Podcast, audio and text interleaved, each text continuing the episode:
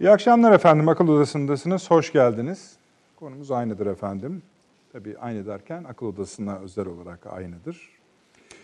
Biz yayına girmeden bir, bir buçuk saat kadar, iki saatte aşan süre önce Sayın Cumhurbaşkanı Erdoğan'la Sayın Başkan Trump arasında bir görüşme gerçekleşti. Bu görüşmenin detaylarına bakmaya gayret edeceğiz, öğrenmeyi. Öğrendiğimiz zaman da size yansıtacağız ama salgın meselesinin konuşulduğunu zaten biliyoruz.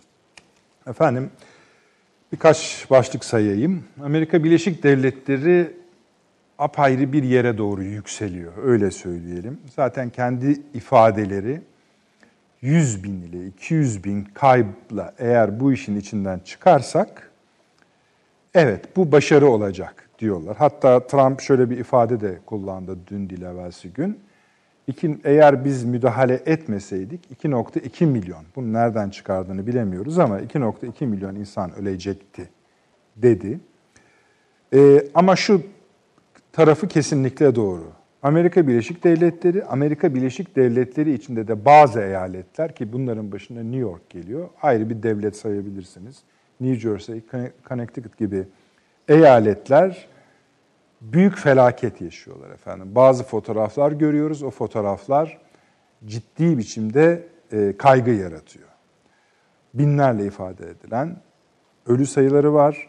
Önümüzdeki iki hafta içinde de bu sayı inanılmaz yine kendi ifadeleri olduğu için söylüyorum. Rakamlara ulaşacak. Onlar öyle bekliyorlar.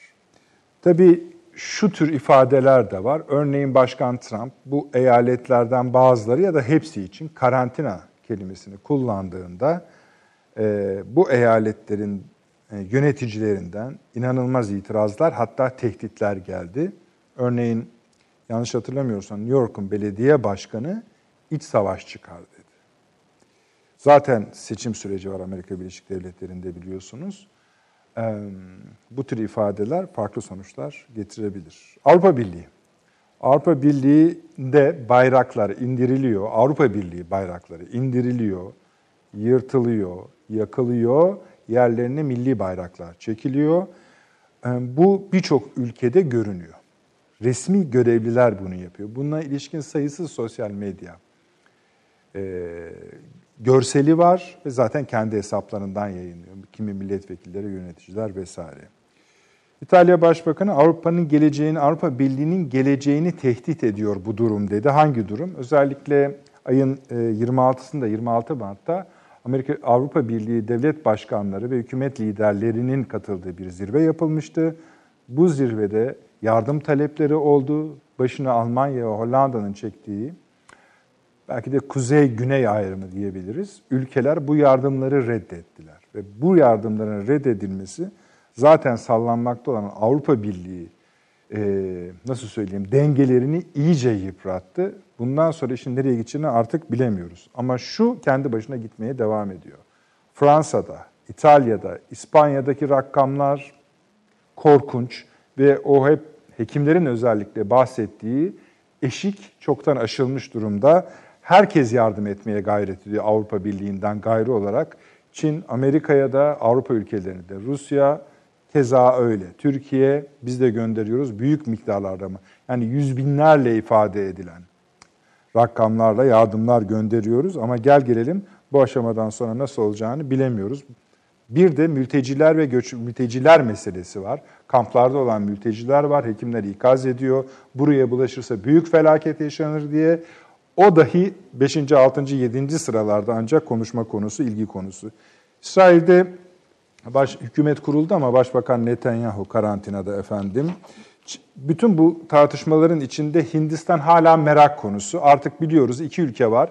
Hindistan ve Rusya büyük nüfuslara da birisi büyük nüfusa birisi büyük araziye sahip olmasına rağmen buradan gelen rakamlar küresel kamuoyunu ikna edebilecek rakamlara benzemiyor efendim. Hala çok düşük rakamlar var. Yükselsin falan istemiyoruz. Öyle bir durum yok ama buraları çok tehlikeli yerler. Buralarda işler kontrolden çıkarsa ne olacak bilmiyoruz. Bunlar konuşulurken efendim Çin'in yükselişine ilişkin tartışma da artık yine hem Avrupa'da hem Amerika'da hem de bizim bölgemizde adlı adınca yapılmakta. Bunun siyasi propagandayı da aşan ve Çin'in liderliğini artık sosyal alanda da kendisini ifade, beşeri alanda da ifade eden bir hale döndü tartışmaları var. Bunlara bakacağız, gerçekliklerine bakacağız. Efendim ben başından beri bu e, virüsün ortaya çıkışıyla petrol krizinin ortaya çıkışı arasındaki muammayı çözmüş değilim. Burada bir takım gelişmeler oluyor şimdi. E, Putin Trump'ı aradı ve bir görüşme yaptılar. Bu petrol fiyatlarının enerji küresel enerji dengesinin tutturulması gerektiğine ilişkin bir mutabakat olduğu söylendi. Ne olduğunu bilmiyoruz. Ancak bununla aynı gün e, Rusya Venezuela'dan bütün varlıklarını enerji ilişkileri vardı. Toparladı, çekti. Hepsini sattı, elden çıkardı. Bu önemli bir konu ve buradan ayrıldı. Ayrıldığı gün kendi ülkesinde iki bambaşka bir Rusya'da petrol şirketi kurdu. 4 milyar dolar bütçeli, daha doğrusu sermayeli bütçe. Şimdi burada bir şey dönüyor. Bu dönen şeyin önümüzdeki OPEC toplantısında ya da daha önce de olabilir. Petrol fiyatlarının ne olacağına ilişkin başka şeyler ortaya çıkarabileceğini düşündürtüyor. Onlara da bakmak isteriz. Başka görüntüler var. Mesela ordulara etkisini, yani bütün dünyadaki ordulara etkisi hiç konuşulmuyor bu virüsün. Mesela İtalya'da 9 kor, kor general e, karantinada çok sayıda subayın hayatı kaybettiği söyleniyor. Amerika Birleşik Devletleri, Mısır, Yunanistan, Rum kesimi, İsrail, Suriye, Filipinler, efendim İngiltere, e, bu ülkeler Polonya'da var, Ermenistan'da var. Bu ülkelerin ordularında virüs salgın yaşanıyor. NATO karargahında yüze yakın subayda görülmüş durumda. Pentagon'da 415 vaka. Bunlar subay efendim. 415 yani subayların içinde generaller de olabilir ve bu 415 rakamı evvelsi güne ait. Şu an kaça çıktığını bilmiyoruz. Yine en az bir rakam söyleyeyim. Amerika Birleşik Devletleri ordusu içinde 3000 askerin karantinada olduğu söyleniyor. Neyse bunların detaylarına gireceğiz. Başka başka konularımız da var elbette. Profesör Doktor Süleyman Seyfi Öğün hocam stüdyoda. Hocam hoş geldiniz, şeref hoş verdiniz. Bulduk, Biraz sonra Sayın Avni Özgürel, Yeni Birlik Gazetesi yazarı bizimle birlikte olacak. Avrupa meselelerini yani Avrupa'nın kurumları, ülkeleri ve kişileri, kişileri yani yönetici kişileri arasındaki dedikoduları demeyelim yani doğruları, gerçekte ne olduğunu da e, sevgili Güldener Sonumut bize Brüksel'den anlatacak. E, onun perde arkası görüşlerini sonradan alacağız. Ama biz şimdi Süleyman Seyfi Hocam'la müsaade ederseniz bir giriş yapalım. Şimdi genel tablo bu. E, her ülkenin rakamları her gün yenileniyor. Kimilerinde belli düzelmeler var, kimilerinde özellikle e, yeni teşhisler ve kayıp sayılarında artışlar var. Biz de mücadelemizi aynı hızla, aynı güçle sürdürüyoruz. Tıpkı başka bazı ülkelerde olduğu gibi Türkiye'nin önündeki iki haftanın da hayli kritik oldu. Yani bu iki haftayı da şöyle anlamasın kimse. E, bu bitti, hadi öyle değil. Bu yani yükselişlerin beklediği kritik bir dönem. Ee, inşallah önümüzdeki 2-3 günün rakamı daha bu salgını boğduğumuzu gösterir, rakamlar bize sunar. Biraz moral alırız. Genel bir giriş yaparsanız sevinirim. Estağfurullah. Şimdi şöyle bir kere bu e, salgınlar ki çok tarihsel bir şey yaşıyoruz. Bu konuda herhalde herkes hemfikirdir. Olağanüstü bir dünya tablosu var karşımızda. Ee, bunların tarihsel örneklerine, benzerlerine baktığımız zaman, çünkü hatırlamayı gerektiriyor. Bir kere böyle bir salgının 6-8 e, aydan evvel, yani başlangıç noktasını kerteriz noktası olarak alalım. Yani e, çıkış noktası olarak alalım. Ocak aşağı yukarı. Demek ki Haziran sonuna kadar bir kere zaten kolay kolay dünyada anlamlı bir sonuç elde etmek mümkün değil. Mesela 1918 krizine şey salgınına baktım ben. Ee, işte 8 ay sürmüş ki o dönemin dünya koşulları, şartları çok farklı. İnsanlar bu kadar seyahat etmiyor, insanlar bu kadar mobil değil, insanlar bu kadar iç içe değil. Buna rağmen 8 ay korkunç bir bilanço yani. Allah uzak etsin. Onun için dua edeceğiz. Ee, bugün çok daha işte mobil bir insanlık var. Gidişler, gelişler, yer değiştirmeler vesaire. Bunları durdurmak bile zaman aldı. Yani düşünebiliyor musunuz yani hava yollarını frenlemek işte ben bir ülkeden bir ülkeye, bir şehirden bir şehire gidiş gelişleri frenlemek bile zaman aldı ki bu zaman kaybettirici bir şey demek ki. Yani benim kişisel düşüncem yanılabilirim ki inşallah yanılıyorumdur hani onun içinde iddialı bir pozisyonum yok. Ee, bunun bence önümüzdeki e, sonbahara kadar dalga dalga yani belli düşüşlerle sönümlenmesi diyelim yani alır. Yani onun için insanların çok daha fazla sabırlı olması lazım. Yani sabır katsayımızı arttıracağız. Başka türlü olmaz bu iş. Yani şöyle bekleniyorsa işte iki hafta sonra işler düzelecek. İşte bir ay sonra kontrol altına alınacak. Benim korkum hocam hava güzelleşecek. Vallahi onun cazibesine kapılmayacağız. Yani bu açık. Ne yapmak gerekiyorsa.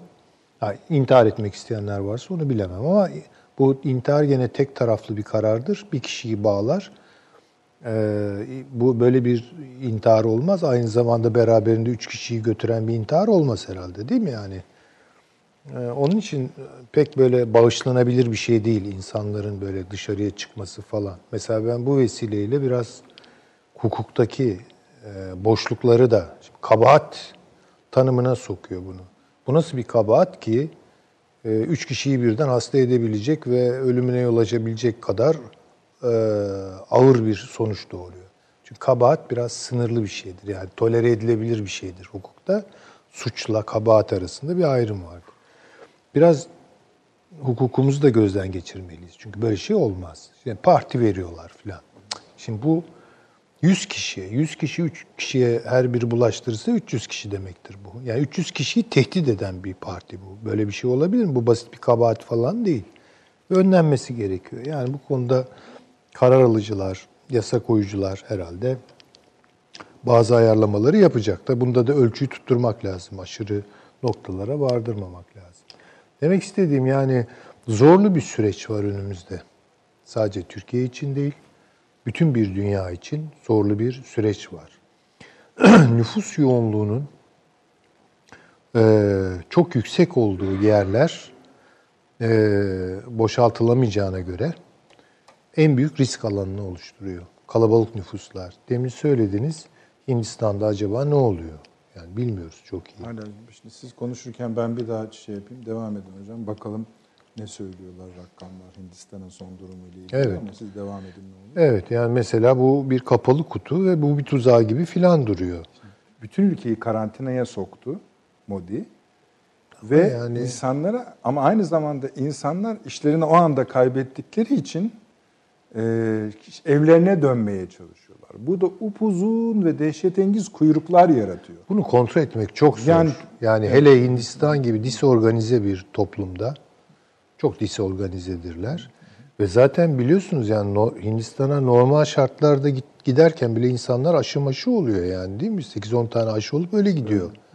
Yani hakikaten hijyen açısından son derece kötü bir ortam. Kalabalık ve iç içe. O tren istasyonlarındaki manzaraları filmlerden biliyoruz. Yani o trenlerin hallerini falan biliyoruz.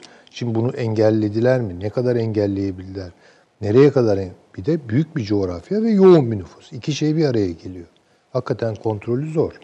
Ama tabii Hindistan'ı günah keçisi yapıp e, değerlendirmene, değerlendirene kadar işte mesela medeni dünyadaki manzaralar Amerika Birleşik Devletleri'ndeki tabloda bundan çok farklı değil. Yani ilk kalem onu Yani- bir konuşalım müsaade Evet, ederseniz. evet. Dolayısıyla Amerika'yı çok büyük tehlike bekliyor. Benim kişisel düşüncem odur. Zaten pek çok e, otorite de bunu böyle ortaya koyuyor. Çünkü Amerika'nın kamusal bir mesele ile bu çaptaki bir kamusal meseleyle yüzleşme kültürü de yok. Yani bunlar çünkü yerelliklerin filan hüküm sürdüğü bir dünya. Yani Birleşik Amerika devletleri Değil mi? Amerika Birleşik Devletleri yani bir sürü devlet var, bir sürü eyalet var. Bunların ayrı ayrı yasal sistemleri var, ayrı ayrı siyasal kültürleri var.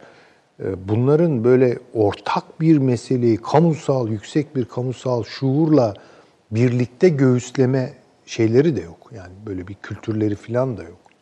İşte nitekim örnek veriyorsunuz siz. Trump karantinadan bahsediyor. Hemen çatlak sesler çıkı çıkı veriyor. Çatlaktan başka bu. Yani hani Tabii. İşte bayağı tehdit. Bu iç savaş yani Tabii ne, de- ne demek onu, istiyorsunuz onu yani? diyorum yani. Çünkü o eyaletlerin iç dünyaları her eyalet için geçerli değil ama yani birçoğu için geçerli. Çok iç dünyalarına gömülü olmaları. Hindistan Dünyayı kendilerinden. söyleyeyim mi? Evet. Ee, kendi yani teşhis konulan 1117, e, hayatını kaybeden 32.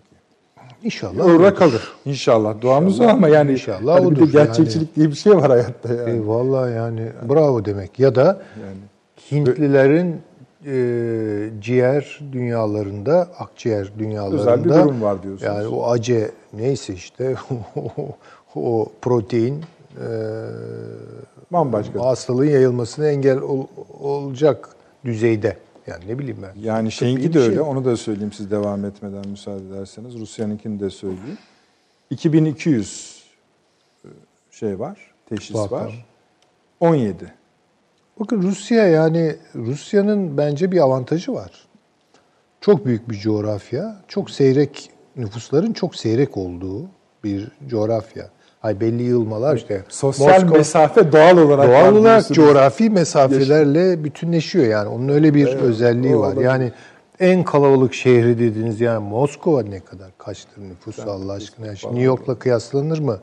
Veya ne bileyim Londra ile kıyaslanır mı? Ha, şundan söyleyeyim. Bu Çin sınırından gelen milyon seviyesinde Çinliler zaman içinde yerleştirilen Ama onlar bölgeler. yani ağaçlara filan bulaştırabilirler yani bir Yani insan doğal sosyal mesafe diyorsunuz şeyi koruyor diyorsunuz. ister istemez o coğrafi seyreklik ya da uzaklık diyelim bir nüfus seyrelmesine yol açabiliyor. Ama mesela bu Tokyo için geçerli değil. Bu ne bileyim işte Çin'de belli merkezler bu hakikaten megapoller. Yani ne kadar megapolünüz varsa megapolisiniz varsa o kadar risk altındasınız. Yani bunu görmek lazım. Ee, Dolayısıyla ben Rusya'dan böyle çok büyük bir patlama falan, tabii mutlaka artışlar olabilir de yani beklemiyorum. Ama Amerika'dan beklediğimiz gibi veya işte e, Yani 166 1846 ki bu yenilenecek daha vaka, teşhis var. Amerika Birleşik Devletleri, Evet. evet, tabii. Ee, 3431 hayat kaybı var. İşte e, tırlarda yatırıyorlar. Yani soğutma sistemi olan tırlarda artık. e, oradan fotoğraflar. Cenazeleri, evet. Evet. Öyle söyleyelim. Yani bir de tabii ikinci ölçü şudur. Yani bu coğrafi e, büyüklük, nüfus yoğunluğu bir de tabii ki si- siyasal sistemin e, daha doğrusu e, kamusal yapıların içinde sağlığın ne kadar yer aldığı, sağlığın ne kadar kamusal bir mesele olarak görüldüğü. Şimdi bu konuda Avrupa'nın görece bir şansı var. Ya Almanya daima sağlığa kamusal bir mesele olarak bakar. Fransa öyle bakar. İngiltere biraz ortadadır. Ama Amerika hiç böyle bakmaz. Para yok. Yani kamusal bir mesele değil, çok bireysel bir mesele olarak görür. Halbuki sorun çok kamusal. Yani ulusal çapta bir sağlık meselesini kavramlaştırmalı bile kavramlaştırmaları bile bence sıkıntılı. Onun için daha çok böyle bireylerin e, işte sigorta e, sistemlerine bağlanarak filan sağladıkları bir servis olarak düşünür bunu. E şimdi afallamış durumdalar çünkü sistem buna hazır değil. Yani sistemin buna hazırlığı yok. Ha bunu aşabilirler, aşamazlar. Sistem hazır değil derken çalışılmış yetişmemiş gibi. Hayır öyle değil. Yapılmamış. Yapılmamış işte Yap- onu hiç diyorum. yokmuş yani. Çünkü Yani kağıt üzerine baktığınız zaman inanın, inanılmaz sayıda hastaneleri var. Ama hastanelere bir kişi fazla geldiğinde çök, bütün sistemleri çöküyor. Tabii. Bakın şimdi e, modern üretim toplumlarının kendi içinde görece bir çeşitliliği vardır. Mesela Avrupa, kıta Avrupası denildiği zaman mesela diyelim ki üretim toplumu ne karakterize ediyor? Kapitalizm. Tamam. Bunlar kapitalist midir? Tabii. Fransa'da, Almanya'da. Hatta işte kapitalizmin neşet ettiği coğrafya değil mi? Avrupa coğrafyası. Ama bunların kapitalizmi yorumlayış biçimleri kapitalizmin doğurduğu kamusal meselelere müdahale edelim geleneğidir. Yani bunu 19. yüzyılın ortalarından başlayarak falan böyle düşünmüşlerdir, kavramlaştırmışlardır filan. İkinci Dünya Savaşı'ndan sonra da bir programa oturtmuşlardır. Buna ren kapitalizmi denir. Ren kapitalizmi bir, yeniden bölüşümcüdür. İki, meselelere öncelikli kamusal olarak bakar. Yani Almanya kamucudur. Fransa kamucudur. E, merhum sosyoloğumuz Doğan Ergun'un güzel bir kavramlaştırma. Kamucu bir kültürleri vardır. Amerika'da böyle bir şey yok. Anglo-Sakson dünyada e, kapitalizm başka türlü yorumlanır. Ha, bu göreci olarak belli konjonktürlerde Amerika'ya, Anglo-Sakson dünyaya üstünlük de kazandırmış olabilir belli açılardan falan. Ama fark etmiyor. Dolayısıyla kapitalizmin kendi iç çelişkileri üzerinden krizler yaşadığı noktada işte mesela sağlık meselesi ortaya çıktığında Amerika'nın elinde ne vardır? Eleğinden eleyince üstte ne kalacaktır? Ama Almanya'da bir şeyler kalacaktır. Çünkü Almanya bu meseleye kamusal olarak bakıyor ve hakikaten de en başarılı değil mi? Avrupa'da bunu görüyoruz. Ha, Fransa ve e, İtalya'nın çuvallamasına gelince ya bunlarda sağlık meselesi kamusal bir mesele tabii ki. Ama oralarda bir başka şey işledi ve altyapıyı eskitti ve yenileyemedi. O da büyük ölçüde bu e, son belki 50 senede, bunun da son herhalde 40 senesi falan çok daha e, alevlidir. E, refah toplumu olmayı ucuz bir şeyle ilişkilendirdiler. Bunu bir üretken emek üzerinden filan değil de böyle hizmetler, işte turizm, murizm vesaire gibi şeyler üzerinden kolay elde edilebilir bir şey haline getirdiler ve bunun keyfini sürdüler. Açık söyleyelim yani. Ee, İtalya 1970'lerde özellikle Milano, Lombardiya'daki endüstriyel kompleksleriyle özellikle tekstilde filan Almanya'yı titretiyordu yani. Rekabet vardı. Şimdi yok. Yani kuzeyde böyle aman aman böyle Almanya'yı korkutacak bir rekabet gücü falan yok. Büyük ölçüde çözüldü o. İspanya'da öyle benzer bir şekilde. Turizme yöneldiler. İşte başka şeyler falan bunun üzerinden bir böyle ka- yoğurdun kaymağını yediler ama altından yoğurt çıkmadı böyle diyelim. Bir kaymak Almanya'dan var. bahsederken hocam şimdi bir yandan da sizin adınızı geçirdiğiniz her ülkeye bakıyorum. Mesela Almanya'da 51.600 vaka var. Tamam. Küsürü var. 682 hayat kaybı var. Fakat iyi yani taburcu ettikleri ilginç. Evet. 15.800. Ya bu demektir şöyle. Mesela şeye bakalım. Siz Ya bununla ilgili şunu öngörebiliriz. Demek ki Almanya'da insanlar doğru düzgün sağlık servisi aldılar. Testleri doğru düzgün yapıldı. Ee, tedavileri doğru düzgün yapıldı. 135 taburcu var. İşte tabii işte dem- demek istediğim o. Yani e, siz salgın öncesi yatırımlarınızı, milli gelirinizi, zenginliğinizin ne kadarını cari veya muhtemel kamusal meselelere hasır ediyorsunuz. Ne kadarını ayırıyorsunuz fon olarak baktığınızda. Bunlar değişiyor ülkeden ülkeye. Almanya böyle. Yani şimdi ben Almanya'nın güzellemesini yapacak falan değilim ama başarılarını da şimdi tespit etmek lazım. o yani, yani. şimdi Almanya'da olup yok yani. Evet, Almanya'da olup bitenlerle Fransa'da olup bitenler aynı değil. Fransa da çok kamucu. Bunu da söyleyebilirim. Biraz daha fena değil durum galiba ama bakayım yine de. İşte 40 bine yakın vakaları var. Onlar yani şey çok ama. Yani 10 9500 taburcuları olmasına rağmen kayıp çok. Fransa'da. 3500'ün üzerinde yani. E, tabii ki. Yani Fransa'da eminim e, ne bileyim bir İtalya'dan daha e, şey bakmıştır, vaziyet etmiştir bu meseleye. E, ama orada da kayıplar tabii ki çok fazla. Yani Fransa'da çok gevşedi. Yani şunu görmek zorundayız. Avrupa demek eğer üretim ölçütüne koyuyorsak, üretim gücüne ölçütüne koyuyorsak Almanya'dan ibarettir. Yani gerisi hep Almanya'nın eteklerinde olup biten meselelerdir Avrupa için. Zaten bunu biliyorduk. Yani Avrupa'nın üretim gücü Almanya'dır deriz değil mi sık sık? Bunu vurgularız. Çünkü Fransa'da daha bir geride kalmışlık hali var. İtalya'da görece, işte İspanya'da zaten Allah'lık Ali Bey, Portekiz turizm ülkesi, Yunanistan falan. Yani gerçekten o üretim ile e, Avrupa arasındaki ilişkiyi koruyabilen e, Almanya. Siz ona bakarken bugün bakayım hangi günmüş? Dünyada bugün görmüştüm. Buldum onu ben şimdi. Bu biliyorsunuz hocam e, 20, yani pazar günü haberi bu. E, şey çok önemli bu test sayısı. Şeyi kuşatmak Öyle için. diyorlar evet. evet. Tabii. Yani hekimlerin söylediği o tabii biz de ona tabiiz. E, ne kadar yani şuna dayandırıyorlar. Ne kadar yaparsanız o kadarını yakalamış olursunuz. Bu özü tabii. bu. Şimdi bir ara işte 3000 iyidir, 5000 iyidir. Merkel'e sunulan rapor var. E, yani Sağlık Bakanlığı ya da Sağlık evet Sağlık Bakanlığı sunmuş. Günlük test talebi 200 bin. 200 bin yapın diyor. Yani bir yandan bunu sağlayacak gücümüz yaparlar, var demek. Yaparlar. Yaparlar. İşte onu yaparlar. Fazlasıyla da yaparlar. Yani demek ya zaten iki defa yaptığınızda zaten büyük kısmıyla. Tabii. Yani Almanya çünkü bir üretim toplumuysa üretim disiplinine sahip demektir. Yani hoş onlarda da bir takım geriye gidişler yok değil var. Belli noktalarda dünyayı yakalayamıyorlar. Yani belirsizlik mühendisliğine kafaları çalışmadı bu dijital dünyaya kafaları çalışmadı. Ama klasik mühendislikte ki hala dünyada e, yeri var. Almanların da eline su dökecek yok. Onun için yani bu adamlar hakikaten çok organizeler.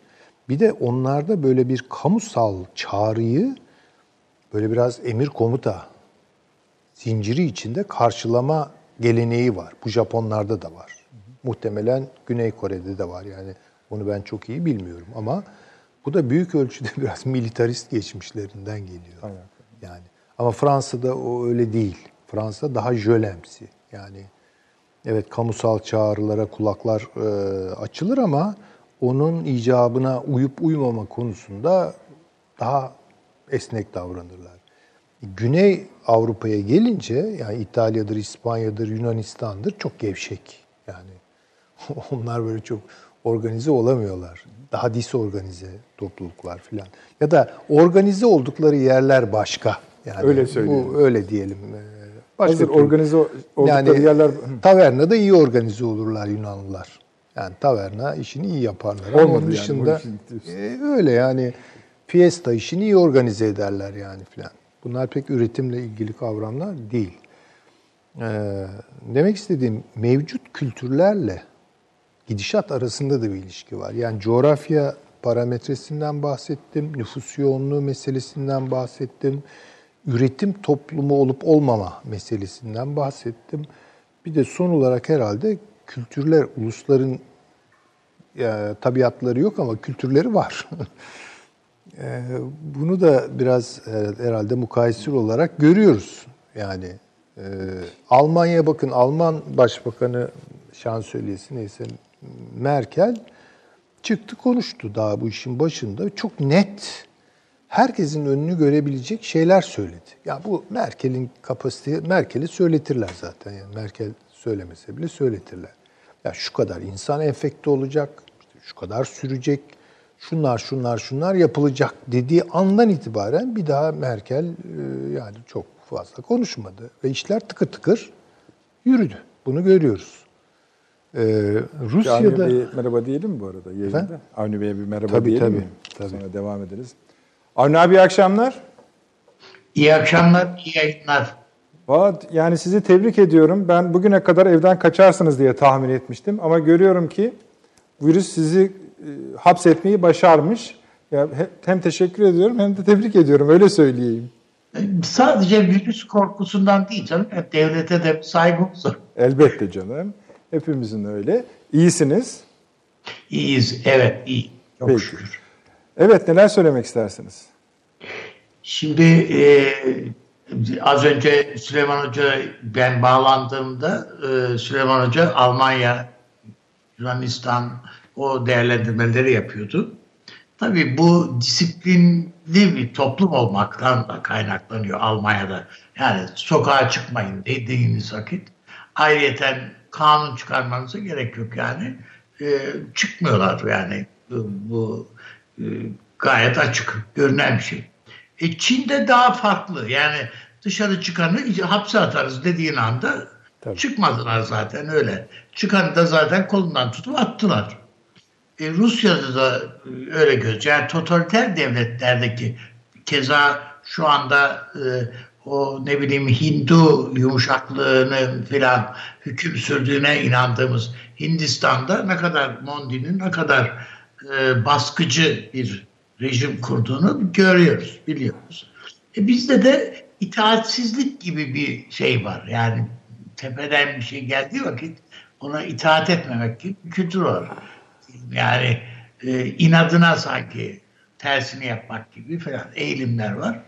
Ama son zamanlarda yani son bir haftadır e, sanki bunun da kırıldığını görüyor gibiyim. Nispeten olabildiği kadar insanlar e, sokağa çıkmamak için e, bir gayret sarf ediyorlar hakikaten.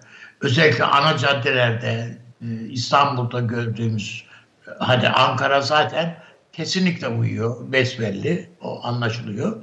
Ama İstanbul'da da Boğaz dahil olmak üzere ana caddelerde bu yasaklamaya veya sınırlamaya harfiyen uyulduğu bir, bir oranda söylenebilir diye düşünüyorum.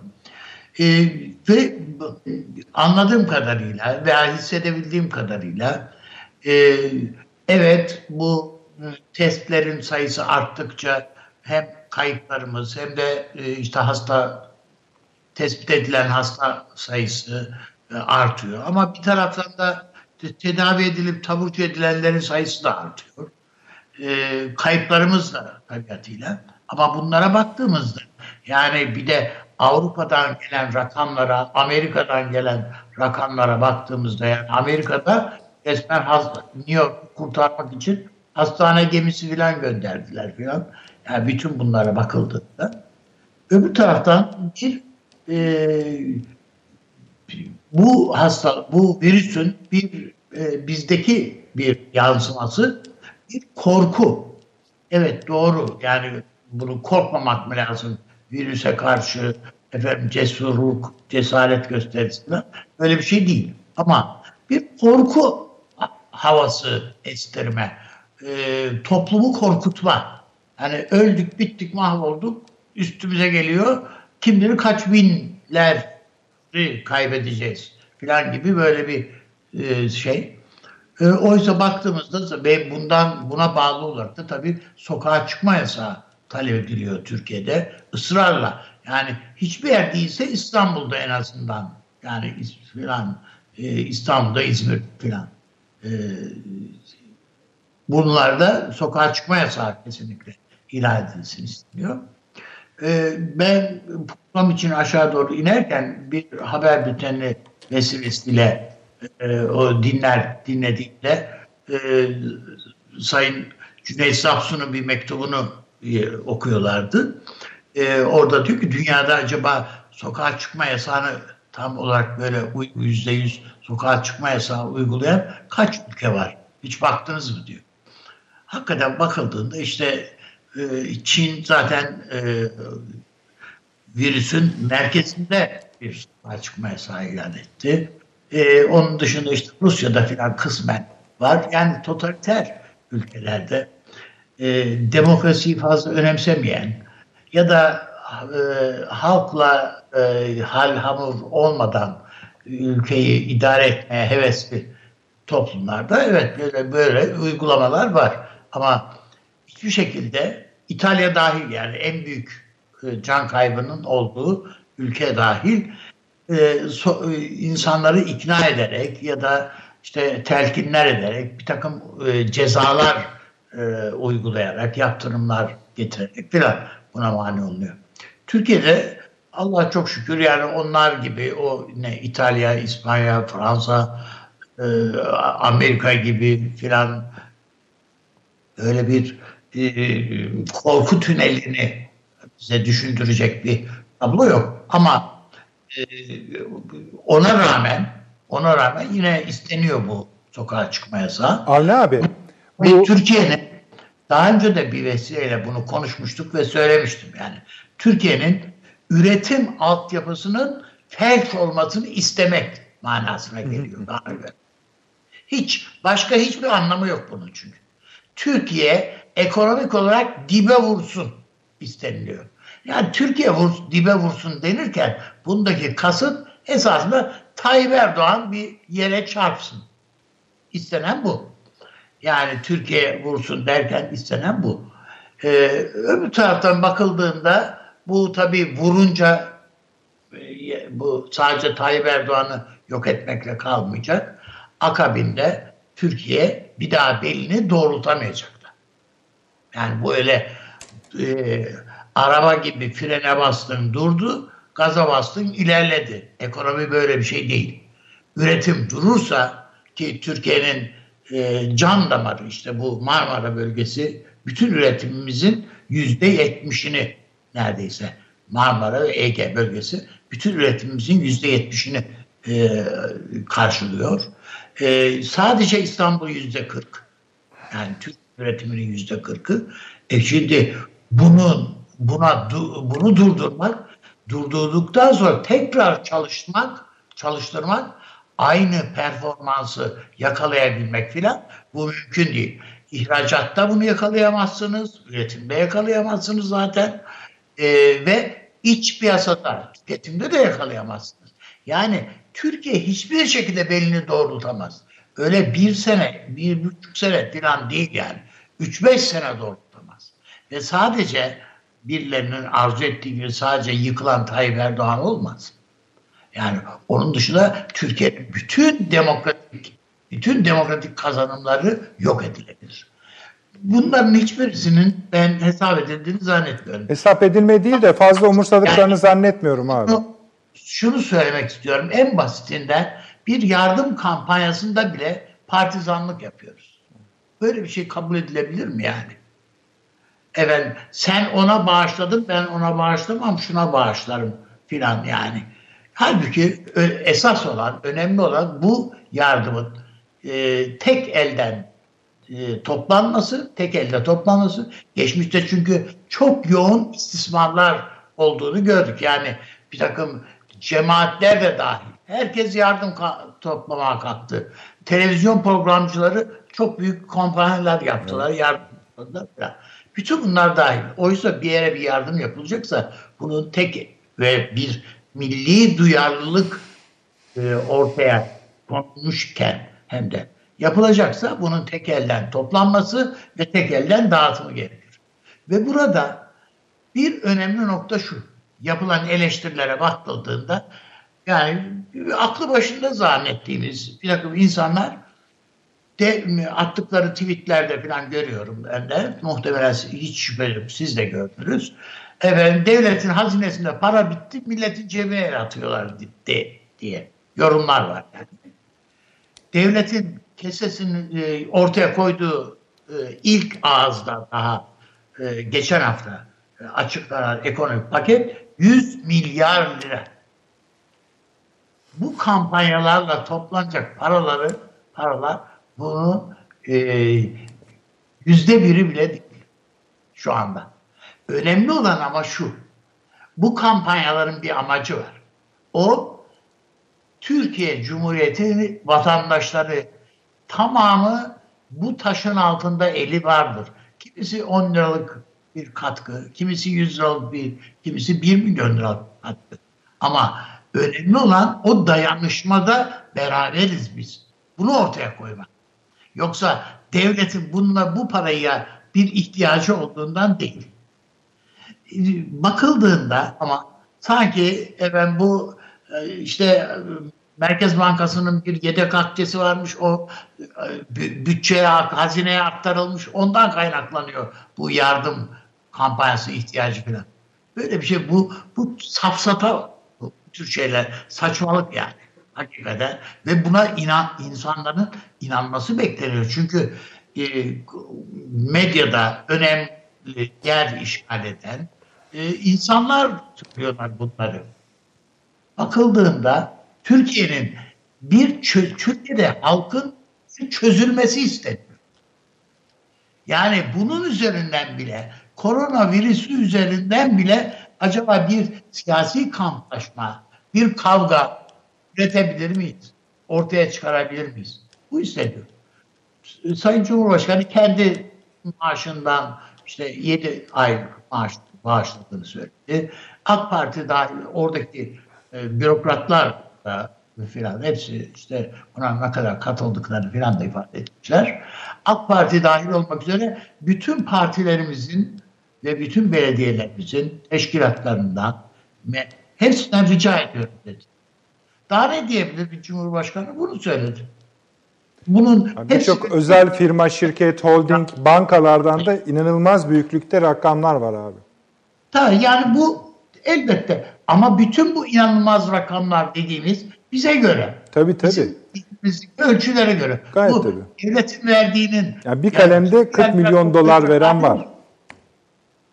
Devletin verdiği Devlete göre. 100 milyar liralık destek ki bu ilk ağızda daha verilen. Yani 100 milyar liralık desteğin yanında bu toplanabilecek olan nedir ki?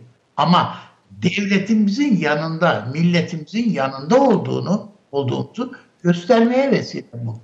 Yani duyuyorum çocuklar bile harçlıklarından işte o cep telefonlarından verilen paralar falan e, o e, gönderilen paralar. Yani bunları bunlarla mı de, e, de- bunlara mı muhtaç olduğuna inanıyorlar veya inanılmasını istiyorlar. Bu o bakımdan ben e, bunu tehlikeli bir gelişme olarak da görüyorum. Zekat paraları. Biz bunu çok hafifse, hafifsiyoruz esasında. Dini kavramlar bunlar ve çok hafifsiyoruz. Oysa bunlar e, göz ardı ettiğimiz değerler. Sayın Cumhurbaşkanımız yani Allah nezdinde de eğer bir bağışta bulunacaksanız zaman şimdi budur diye işaret etti. Bakın e, şimdi bu bağışlar e, yapılacak bağışlar e, hem belediyelerden şuradan buradan hem de biliyorsunuz geçmişte bir takım böyle eleştirilere falan da maruz kaldı. Efendim bir takım dernekler bunlar içerisinde e, e, özellikle muhalefetin hedef aldığı veya eleştirdiği bir takım dernekler, vakıflar da var yani. Bütün bunların hepsi kendi başına e, e, yardım topluyordu. Bu yardımlar usullü müydü, usulsüz müydü? Onların tartışmasını bir tarafa bırakıyorum.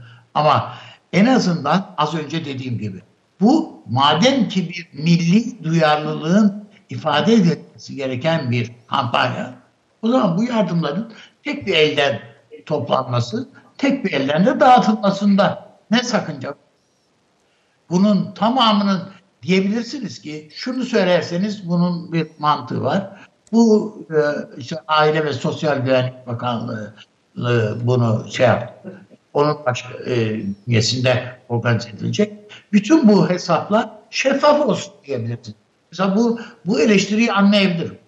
Ama onun dışında o toplamasın ben toplayayım.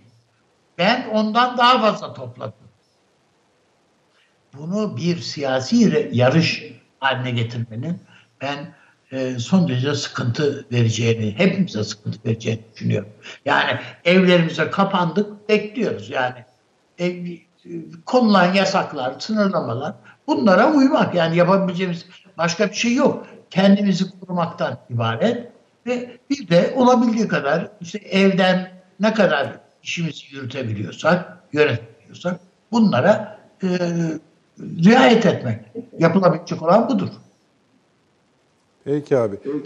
Bu e, şimdi iki tane mesele var. Biliyorsun bir grup her yani bunu iyi niyetli talep eden de olabilir ama onun da kendisi izahını yapması lazım. Nasıl oluyor onu anlamış değiliz.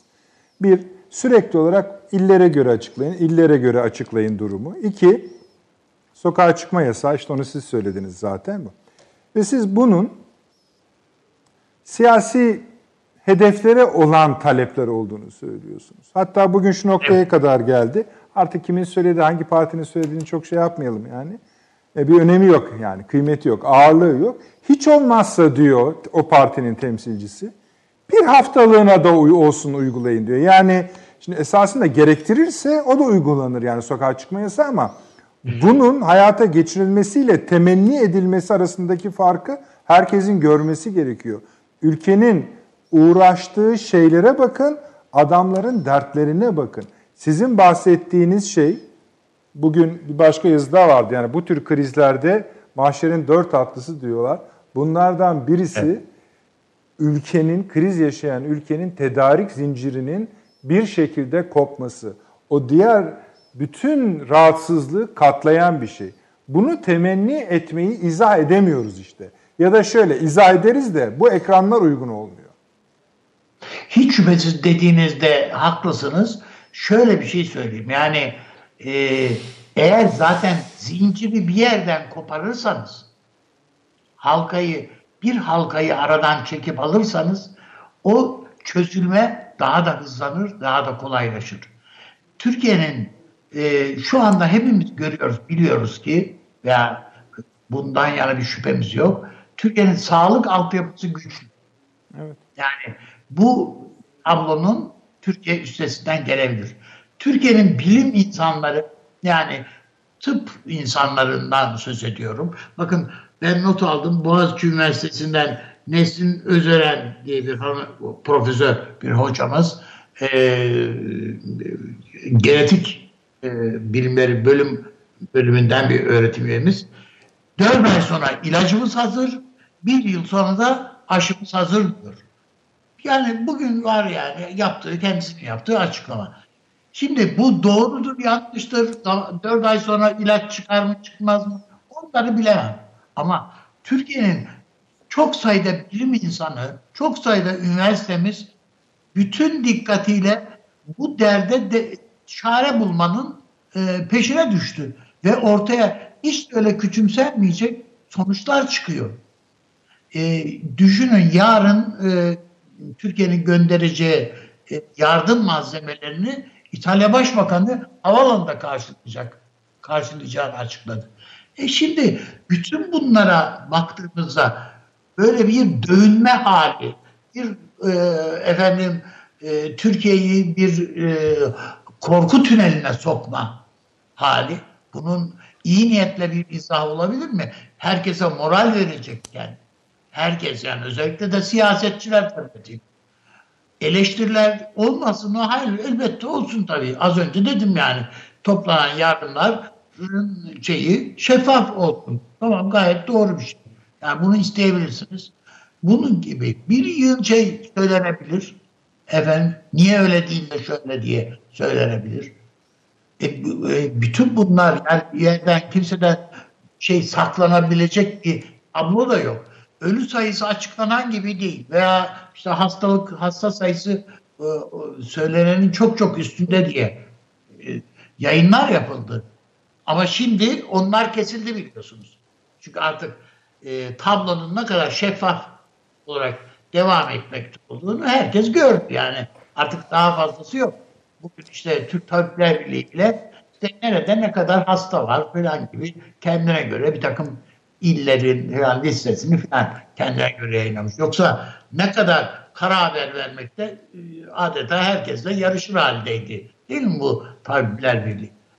Bunlara bakıldığında e, ama özellikle siyasi partilerin bunu bir e, rekabetin neredeyse ya bu virüs bile Tayyip Erdoğan'a yaradı gibi bir telaşın içine girdiler.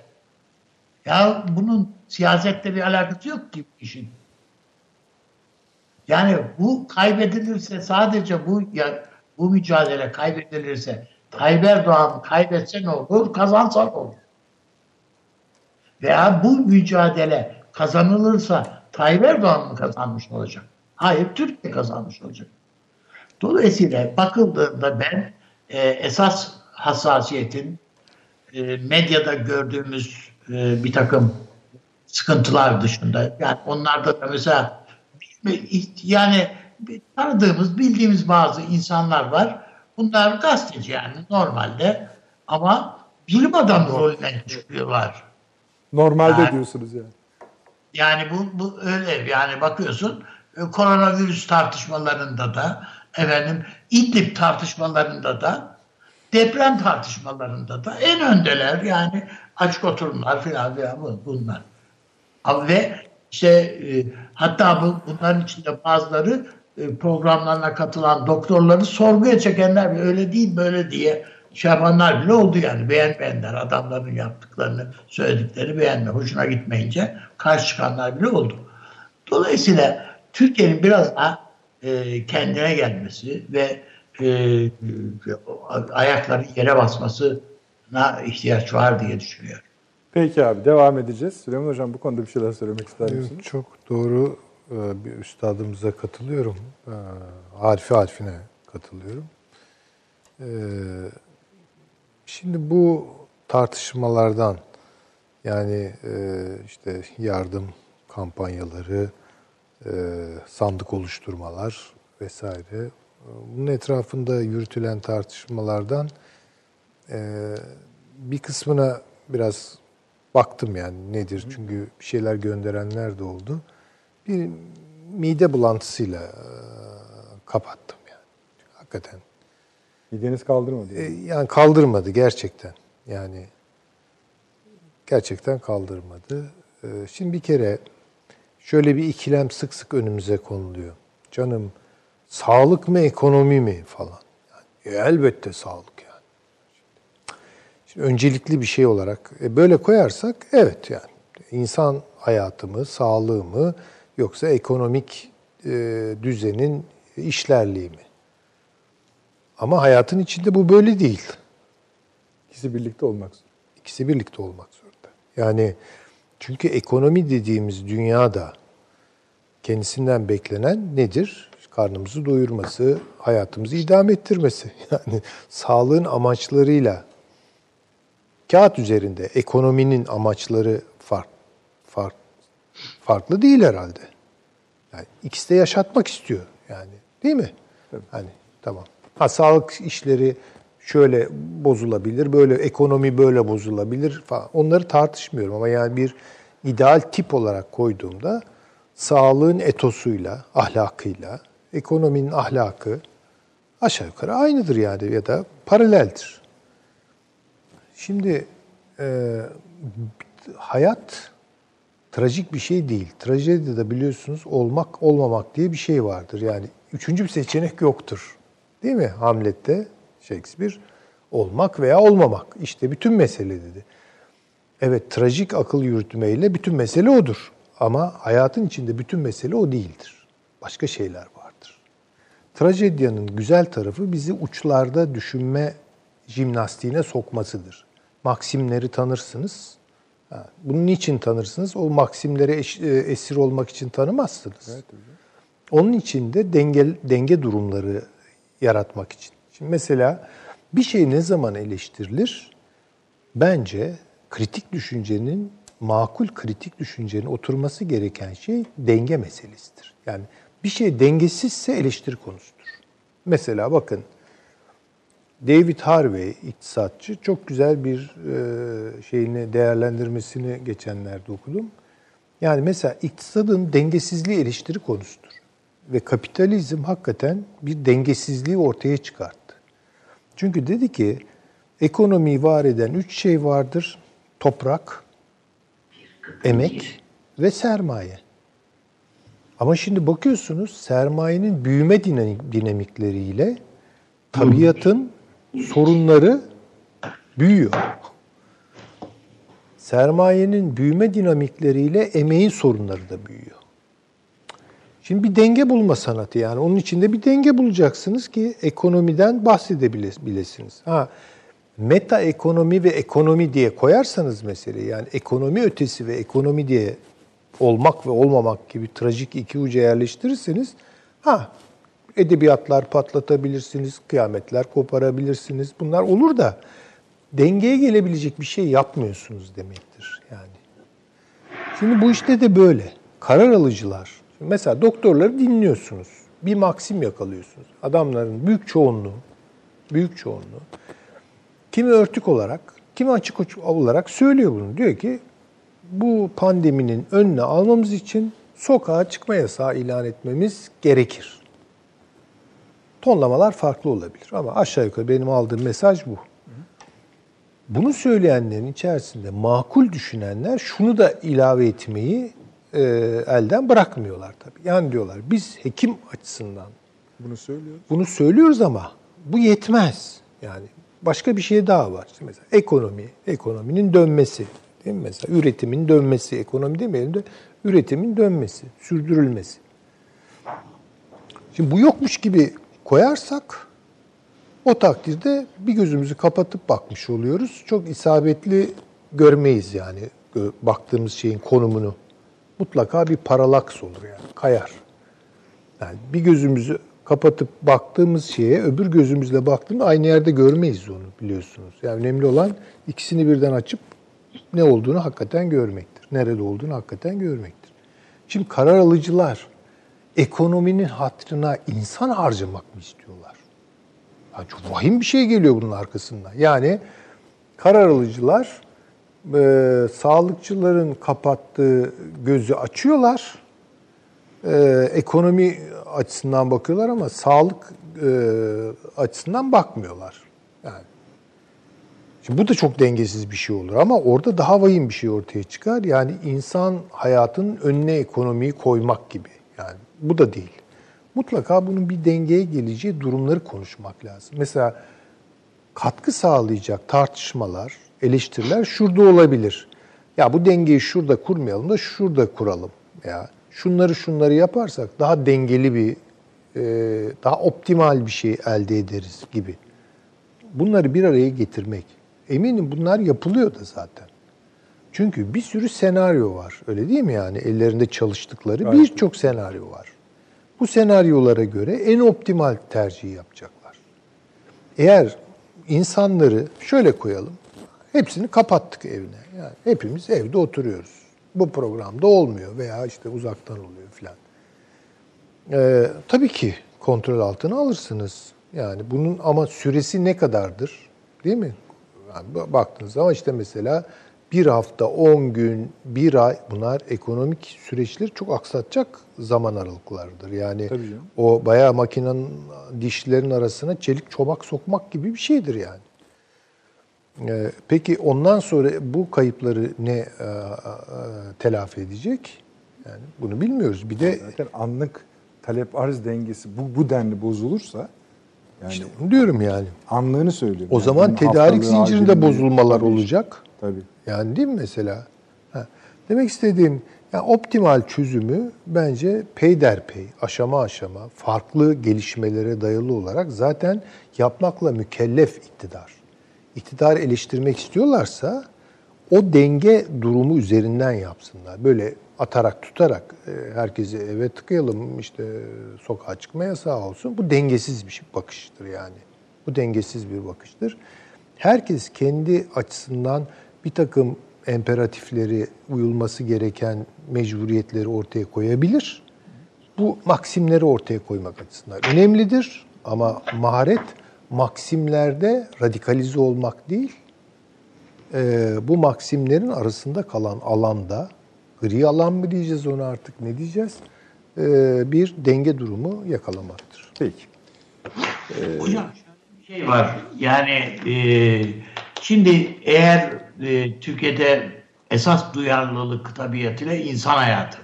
Ama öbür taraftan da işte ne insanlar ne yer ne içer e, ne, ne üretir nerede çalışır falan bunlar da.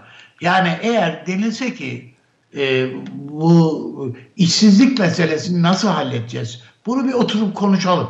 İktidar, muhalefet birlikte oturalım bir konuşalım. Ha, tabii tabii. Ne tabii. dense tabii, tabii. ben yerden göğe kadar muhalefetten gelen böyle bir öneriyi desteklerim. Destekleriz yani. yani. Tabii iktidar partisi bunu, bunu da yapmaya mecbur. Çok diye. doğru. Yani Ama mesele... Sadece, evet. Sadece işsiz kalma yani işsiz adaylarını hepsini dahil herkesi evlerine tıkıp efendim, sokağa çıkma yasağı ilan ettik. Hadi oturun evinizde filan filan. E sonuç sonuç insanların yiyecek yeme şeyleri yok. Sadece oradan buradan gelecek bin liralar, 500 liralar, yardımlar, ufak tefek. Kağıt yenmez biliyorsunuz. Hayatı yani. tanzim edileceğine inanmak ülkenin geleceğinin buna yaslayacak bir şey. Efendim işsizlik paraları, e, işsizlik paralarını bir ay ödediniz, beş ay, altı ay, bir sene. Sonra yok iş olmayınca o işler durmuşsa ne yapılabilir ki? E, Türkiye'nin en büyük iş adamları veyahut da sanayi kuruluşları e, dediler ki biz bu mesele çözülene kadar biz işçi çıkarmayacağız dediler. Evet. Bu ne kadar dayanıklı bu şirketler. Tamam. Çok doğru. Yani bunların içerisinde bir tek bir e, araba üretmesek bile biz işçi çıkarmayacağız dediler. Tamam. E tamam ne kadar ne kadar dayanır bunlar? E, onun için bütün bunların hepsinin kayıplarına e, Türkiye'nin devlet bütçesi veya imkanları ne kadar karşılayabilir? Yani Amerika dünyanın en büyük dev şirketlerinin e, kayıplarını te- telafi etmekte nasıl ya 2 trilyon dolarlık bütçenin yarısını bunlara tahsis ettiği halde göğüsleyemiyor. Onda zorlanıyor. Ama Türkiye'de bakıyorsunuz yani iş hem bir tarafıyla böyle yani rayından çıkmış bir şekilde rekabet e, yani havasında sürdürülüyor. Öbür taraftan da e, dün mü zannediyorum Nedret kardeşimizle konuşuyordum. Orada da söyledim. Yani bütün bunların e, Satürn ve Plüton'un başının altından çıktığına inanan bir kesim de var yani. Yani Ne demek yani? Astrolojiye inanmıyor musunuz? hayır yani inanmadığımı söyledim. Yani bir, bir e, tanınmış da herhalde bir astrolog yılbaşında bir böyle hani e, yılbaşında bu sene nasıl geçecek diye işte şu burçta ne olacak bu da ne olacak işte. Onlar da bir öngörüde bulunmuş ve bu senenin hakikaten felaketlerle dolu olacağını. Çünkü işte Sat herhalde Plüton'la Satürn'ün mü yoksa Jüpiter'in mi ne aynı hizaya gelmesinin den kaynaklanan bir olumsuzluklar yaşanacağını falan söylemiş. E doğru olumsuzluklar yaşadık da bunlar hakikaten Plüton yüzünden olduysa yani çok e, bunlara zaten o zaman çare de yok demektir bu. Yani bu belki de işte o gezegen olmaktan çıkardık bu Plüton'u biliyorsunuz. Ha, biraz on- ondan mı yoksa diyorsunuz? Onun Kızdırdık yani Plüton'u o zaman. Bu gök cismi ona öfkesinden falan böyle saldırıya mı geçti falan onu bilemem. Ama bu ciddi ciddi ya bizim ya bunun böyle de tartışılıyor. Belki de e, ben bunları tamamen safsatadır efendim atın gitsin demiyorum. Bunları da bunlarla da kafa rahatlatmanın efendim, bir şeyi olabilir. Bir manası olabilir. Ama inanın ki sokağa çıkma yasağından daha ciddi alıyorum. Peki abi. Ee, Bir iki son dakika geçmesi var. İsrail uçakları Lübnan hava sahası üzerinden Humus'u bombalıyorlar. Ee, aslında bu tabii bu konuları da ihmal etmeden devam etmek lazım. İşte Suriye'deki vaziyet, Libya'daki vaziyet falan ama Irak'ta biliyorsunuz Amerika Birleşik Devletleri müdahale edip karşılık vereceklerini söyledi. Pompeo açıkladı. Evet. Yani işte tabii hepsini bir arada götürecek e, yani böyle bir şey yeteneklerimizi köreltmememiz lazım. Biz bunu yapıyoruz. Yapmaya devam etmeliyiz. Devam edeceğiz efendim. Bir reklamlara gidelim. Reklamlardan sonra huzurlarınızdayız. 30 saniye reklam arası. Birinci sınıf bir kültürün, birinci sınıf bir düşüncenin, birinci sınıf bir duyarlılığın dergisi Cins, hem edebiyat dünyamızın önde gelen isimlerini hem de yeni kalemleri ağırlıyor. Her ay bayilerden ulaşabileceğiniz Cins dergi, dijital dünyaya da yeni bir kapı aralıyor. Sayfalara sığdıramadığımız kıymetli yazılar, merak ettiğiniz yazarlarla cins sohbetler, dergiden ekrana yansıyacak röportajlar ve tabii podcast. Şimdi sizleri Cins'i tüm sosyal medya mecralarından ve gezete.com adresi üzerinden takip etmeye davet ediyoruz. Reklam arası sona erdi. Döndük efendim. Akıl Odası devam ediyor. Açılışta önemli bir parça daha vardı. Şimdi bu ikinci kısımda onu e, inşallah yer ayırabileceğiz. Daha başka konularımız da var ama bu virüsün nereden geldiğine ilişkin tartışma zaman geçtikçe sönümlenmişti. Yani bu virüs uzaydan mı geldi? Çinliler kendisi mi üretti? Amerikalılar üretip oraya mı gönderdi? Yoksa Çin çok iyi hesaplayıp Amerika'ya mı çevirdi bu işi vesaire vesaire. Yani suniydi, doğaldı. Biliyorsunuz bu çok popüler bir konu. Türkiye'de de popüler bir konu. Ancak bir de bunun gerçeği var.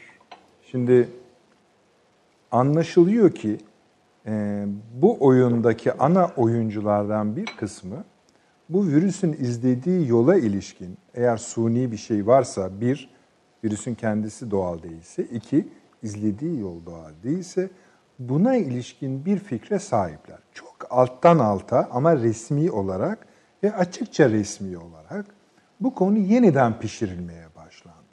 Yani ben şu kadarını söyleyeyim size. Yani programda kayıt kayıt altına girsin diye söylüyorum. ABD Başkanı Trump'ın Çin virüsü ya da Wuhan virüsü diye bahsettiği kelimelerin ne anlama geldiğini biliyorduk. Çin'e karşı yapılan bir duruştu. Şimdi bunları kullanmaktan vazgeçeceği, vazgeçmesi, vazgeçeceğini de alenen söylemiş olması kendi başına bir normal durum değil.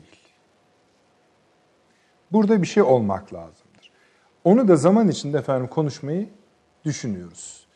Peki, Süleyman Hocam bir müsaade ederseniz. Estağfurullah. Ee, Güldener Sorumut var. Güldener e, aynı saatiz değil mi? Öyle biliyorum. Evet, evet, Ha, evet. Tamam, bu iyi. Zaman zaman kaymalar oluyor çünkü. Şimdi Güldener'cim, bir katıldığın için çok teşekkür ediyorum. İki, senin bilhassa galiba pazar günkü yazındı. Biz başta birazcık üzerindeki tozu aldık. Avrupa Birliği'nde bu salgın işinin Avrupa Birliği'ne etkisine, etkisinden kurumsal bozulmalar ne, kişisel bozulmalar ne?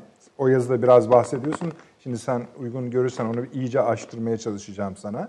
Tabii. Galiba bayağı bir hırpalanıyor Avrupa Birliği. Onu anlıyoruz. Ha diyeceksin ki e, zaten hırpalanmış gelmişti buraya kadar. Şimdi bayağı bir deformasyon söz konusu. E, şimdi bu salgın nedeniyle liderlerin, ülkelerin biraz daha fevri hareket ettiklerini söyleyebiliriz.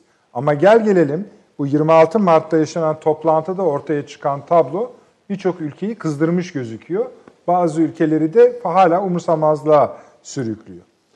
Daha beteri olursa ne olacak doğrusu bilmiyoruz. Ama şu vaka hemen hemen Avrupa ülkelerinin bir kesimin çoğunda diyelim bu Avrupa bayrakları indiriliyor, yıkılıyor. Bu sosyal bir tepki demek. Yani sokaktaki insan da bunu yapıyor, resmi görevliler de yapıyor. Neyse söz senin. Şöyle bir genel değerlendirme yaparsan sevinirim. Şimdi aslında biz hep Türkiye'den ya da üçüncü ülkeler dışarıdan Avrupa Birliği'ne baktığı zaman sanki Avrupa Birliği bir bütün e, ve içinde böyle tek vücut olarak dışarıya yönelik hareket edebileceğini düşünüyoruz. İşte Rusya bunu düşünüyor, Japonya bunu düşünüyor, Amerika Birleşik Devletleri zaman zaman ABD ile Türkiye ile e, Avrupa Birliği arasında imzalanması öngörülen serbest ticaret anlaşmasında öyle bir intibaya sahip. Ama Avrupa Birliği'nde böyle bir bütün yok. Ve e, derin krizler yaşandığı vakit, böyle yaşamsal olaylar meydana geldiği vakit bu 2008'deki ekonomik krizde gündemdeydi, 2011'deki ekonomik krizde gündemdeydi, 87'de gündeme geldi. Şimdi de bu koronavirüste bir kez daha meydana geldi. Ee, eski savaşlar, eski çatışmalar tekrar gündeme geliyor ve Avrupa'nın kuzeyi ile Avrupa'nın güneyi birbirine inanmıyorlar, benzeşmiyorlar. Bu biraz e, Max Weber'in işte e, protestan ruh ve kapitalizmin e, etiği gibi ondan sonra daha doğrusu protestan etik ve kapitalizmin ruhu gibi yazmış olduğu kitapta o 1904-1905'te işte protestanlar bir taraftan İtalyan Almanlar bir taraftan Calvinist Hollandalılar var. Kimleri eleştiriyorlar bugün? Ee, bir, bir tanesi e, İtalya'yı, diğeri de İspanya'yı. Bu yüzden de İspanya, İtalya ve Portekiz'e işte borçlanalım, şekilde borçlanalım ama borcumuz da bizim o teminat vermesi fikrine şiddetle karşı çıkıyorlar. Yani bu husus var ve bu da tekrar gündeme gelmiş durumda. İkinci mesele İngiltere'nin Avrupa Birliği'nden ayrıldığını unutmamamız gerekiyor. İngiltere'nin Avrupa Birliği'nden ayrılmasıyla birlikte AB içerisinde güç dengeleri değişmiş durumda. Almanya'nın en çok korktuğu bu son dönemlerde telaffuz ettiği unsurlardan bir tanesi. Evet işte gerekirse Almanya anayasasını değiştirir ve nükleer bir güç gibi bir söylemi vardı. Daha sonra işte Almanya, Fransa ile beraber Fransa'nın AB içerisinde geldiği nükleer güç olduğu için ortak bir şekilde bu gücü kullanmayı düşünebiliriz dedi. Ve bundan yaklaşık bir ay önce bir cuma günü Fransa Cumhurbaşkanı Emmanuel Macron Fransa'nın yeni e, nükleer caydırıcılığını deme getirdi stratejisini. Burada da Almanya söz hakkı vermediği gibi Almanya ve AB üye diğer ülkeler bundan istifade etmek istiyorlar ise bunun bedelini parasını ödemeleri gerektiğini ifade ettiler. Bu şu an e, eğer İtalya'yı kenara koyarsak kurucu ülke olarak Hollanda, Belçika, Lüksemburg Almanya ile bir hareket ediyor. İtalya Almanya'dan yardım talep ediyor. Fransa'da e, ekonomik gücü olmadığı için İtalya'nın e, İtalya'ya destek vermeye çalışıyor. Bir türlü Almanya'ya yönelik olarak sahibi ya da sözünü geçiremiyor. Çünkü o da maliyetten bu durumda. Rakamlar son derece açık. Devleti güç olan, altyapısı güç olan, tasarruf olan ülkeler Hollanda ve Almanya. Burada evet, vaka sayısı yüksek ama ölü sayısı çok az. E, altyapısı olmayan, devleti olmayan e, ve sağlık sistemi işlemeyen ya da az işleyen devleti olmasına rağmen yarı kapitalist, e, yarı efendime söyleyeyim Sevgili e, Güldener. ülkelerde de işlemiyor. Sevgili Güler, bir ses yani yine anlaşılıyor ama bir bozukluk var. Bu internetten yani internet hatlarından kaynaklanıyor. İstersen bir baştan deneyelim. Seni alalım yayından. Baştan Tabii. deneyelim. Ço- çoğu anlaşıldı dediğin ama daha temiz tuttururuz belki. Bizden kaynaklanmıyor ama arkadaşlar bir daha ye- denemek istiyorlar. Öyle yapalım. Hemen Memnuniyetle. döneceğiz sana. Memnuniyetle. Tamamdır. Buraya kadarki bölüm için ne söylersiniz hocam? E doğru yani biraz içeriden bakıyor Tabii. Güldener Bey Avrupa'ya. Bunu hep zaten söylüyorduk. Bir tane Avrupa yok. Yani Avrupa Birliği, Avrupa'nın ortak değerleri üzerine kurulmuş bir birlik, ortak olmayan çok şeyleri de var demektir. Yani şimdi bardağın yarısı doldur demek, yarısı boştur demek aynı zamanda veya tersi. Yani Avrupa'nın ortak değerleri varsa ortak olmayan değerleri de var Avrupalıların arasında. Ki bunlar ne zaman bastırılır? Yani birlik ne zaman e, ne diyelim e, rahata erer? Farklılıklarını ortaklıklarının gerisinde bıraktığı ölçüde değil mi? Yani bir birliği yaşatacak şey budur.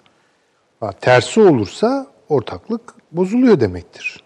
Yani Şimdi rezerv olanlara biz zaman zaman işaret ediyorduk. Yani Doğu Avrupa'nın kendi içinde bile farklılıkları olduğunu ama Doğu Avrupa'nın ortak bir takım özelliklerinin Batı Avrupa'nın ortak bir takım özellikleriyle bağdaşmadığını söylüyorduk. Veya Akdeniz Avrupa'sıyla işte Nordik Avrupa'nın çok farklı iki dünya olduğunu söylüyorduk. Ha bunları bir araya getirir ar- ararsanız bulursunuz zaten de bulduğunuz şeyler kurduğunuz birliği ne kadar yeniden üretebilir kapasiteye sahiptir? Onun gerisinde yatan, rezerv halde kalan farklılıklar ne kadar rezerv halde tutulabilir? Eğer açığa çıkarsa ortaklığın ne kadar önüne alır? Şimdi Avrupa Birliği'nin tarihini böyle değerlendirmek lazım. işte bir sorun çıktı. Virüs meselesi. Yani Almanya kafasını çevirip İtalya'ya bakmıyor. Fransa vallahi bende yok deyip çıkıyor işin içerisinden. İspanya benzer durumda. İngiltere zaten. İngiltere zaten aldı başını gitti, çıktı. Yani demek istediğim şu an gelinen momentte Avrupa'nın ortak olmayan değerleri Avrupa'nın ortak olan değerlerinin önüne geçti. Tamam burada keselim. Güldener'i bir daha deneyelim. Ee, Güldener beni duyuyor musun? Evet duyuyorum ve ses çok güzel. Şimdi Tamam, benim bana da öyle iyi mi acaba? E, evet. Benim Aslan'ın mikrofon seviyem çok yüksekti. Sizden gelen ses de biraz yüksekti ama şu anda sanki püripak bir ses. Öyle gözüküyor. Nazar değmesin hemen devam et ne olur. Dilimizi ısırım. Evet. Yani bu e, Almanya, e, Hollanda, İspanya ve e, İtalya arasındaki ekonomik ve siyasi ayrışma şimdi bir kez daha e, su yüzüne çıktı ve Almanya'nın da işte Fransa ile birlikte İngiltere'nin Avrupa Birliği'ne ayrılmasıyla birlikte AB içerisinde kalan yegane nükleer güç Fransa ve e, şu anda eğer NATO'yu bir kenara koyarsak Almanya AB içerisinde dış politika ve güvenliğini Fransa'ya endekslemiş durumda. Bundan da çok hoşlanan bir e, bir durumda değil. İşte eğer gerekirse Fransa'ya katkıda bulunmaya hazır olduklarını ifade ettiler. Fransa Cumhurbaşkanı dedi ki e, politikayı ben belirlerim, parasını da siz ödersiniz dedi. Almanya bu yüzden mek parmak NATO'ya biraz daha yaklaştı. Her ne kadar Trump'la ilişkiler iyi olmasa bile Trump ilahi e, ebediyen ABD'de iktidarda kalmayacağı için yeni bir iktidarla e, ilişkilerin düzelebileceğini düşünüyorlar. İtalya'yı da kurtarmak için bir sebep yok. Yani mesela bugün Chrysler Fiat ortaklığı var. Eskiden unutmayalım ki Chrysler e, Daimler Benz'in Mercedes ortağı idi. Doğru. Ondan e, tam istedikleri gibi bir ortaklık olmadığı gibi e, Almanya özellikle Chrysler'le yapacağı bir ortaklıkta Amerikalıların daha egemen olabileceğini düşündü ve oradan vazgeçti. E, ve o yüzden de o ortaklık sona erdi. Şu anda Chrysler Fiat'la ortak. E, Fransa'da Peugeot olsun, Citroen olsun, Çinliler hakim ortak. E, şey, şey, diğer Renault ise e, Japonlarla hakim ortak. O yüzden de hani Fransa'yı kurtarmanın Almanya'ya bir yararı olmayacağı gibi Fransa Almanya Fransa'yı kurtarması halinde Fransa hala nükleer gücünü e, Almanya aleyhine ya da nükleer gücün Almanya aleyhine kullanmak için e, son derece yüksek bir bedel ödetecek. Bundan da hiç istemiyor. Ve şu anda da AB'nin altı kurucu ülkesine bakarsak İtalya e, talep eden, Fransa destek vermeye çalışan, ona karşı da dört ülkelik bir blok yer alıyor. E, Fransa da çok uzun bir süre Almanya'ya karşı e, e, direnç gösterebilecek durumda değil. O yüzden de Almanya'nın dediği olur misali. Eğer Almanya, e, eğer İtalya ve İspanya, Portekiz'le beraber e, Almanya'nın ve e, Hollanda'nın ve tabii ki kuzey ülkeler yani hep Almanya ve Hollanda diyoruz ama arkada e, Danimarka'da sıcak bakmıyor, e, Finlandiya sıcak bakmıyor, İsveç sıcak bakmıyor, Baltik ülkeler de pek sıcak bakmıyorlar. Bütün bu ülkeler hem bir bütçe istikrarı e, var ülkelerde hem bütçe disiplini var ve de biz kefil olacağız. Avrupa'da İtalya'da istediği gibi para harcayacak ya da İspanya istediği gibi para harcayacak mantığı yer alıyor. Ve burada da hakikaten Almanya hiçbir zaman kendi çıkarı olmadığı sürece e, kendisini tehlikeye atmaya hazır olmadığını bir kez daha gösterdi. Buradan bir birlik çıkmaz. Böyle bir birlik olma ihtimali yok. E, İngiltere bunu zaten gördüğü için e, bundan ayrılmak istedi. Planlı ve programlı bir şekilde ayrıldı ve şimdi de diyor ki yani kalan sahalar benim ama işte Avrupa Birliği bana yardım eder ama bana yardım etmez. Önemli değil ama ben bu yolda bağımsızlığımı elde etmek istiyorum. En azından kendi kararlarımı kendim veririm ve ben kendi göbeğim, kendi keserim. Biraz Türkiye'nin şu an güzel bir işte, mottosu var diyelim. Ondan sonra Türkiye Türkiye yeter diye. Ya İngiltere de aynı şeyi düşündü. Ya İtalya'nın da ya aynı şeyi düşünmesi lazım. Ya da ilginçtir mesela e, Çek Cumhuriyeti hiç bahsedilmiyor. Çek Cumhuriyeti e, İtalya AB üzerinden AB'nin sivil e, yardım mekanizması üzerinden yardım talebinde bulundu. Çek Cumhuriyeti herhangi bir şekilde buna cevap vermedi. Ardından AB hiçbir ülkeden gelmediği için aynı aynı talebi NATO üzerinden yaptı. Bunun üzerine hem Çek Cumhuriyeti hem efendime söyleyeyim Türkiye buna yanıt verdi. Türkiye'nin yanıt vermesi doğal çünkü NATO üyesi.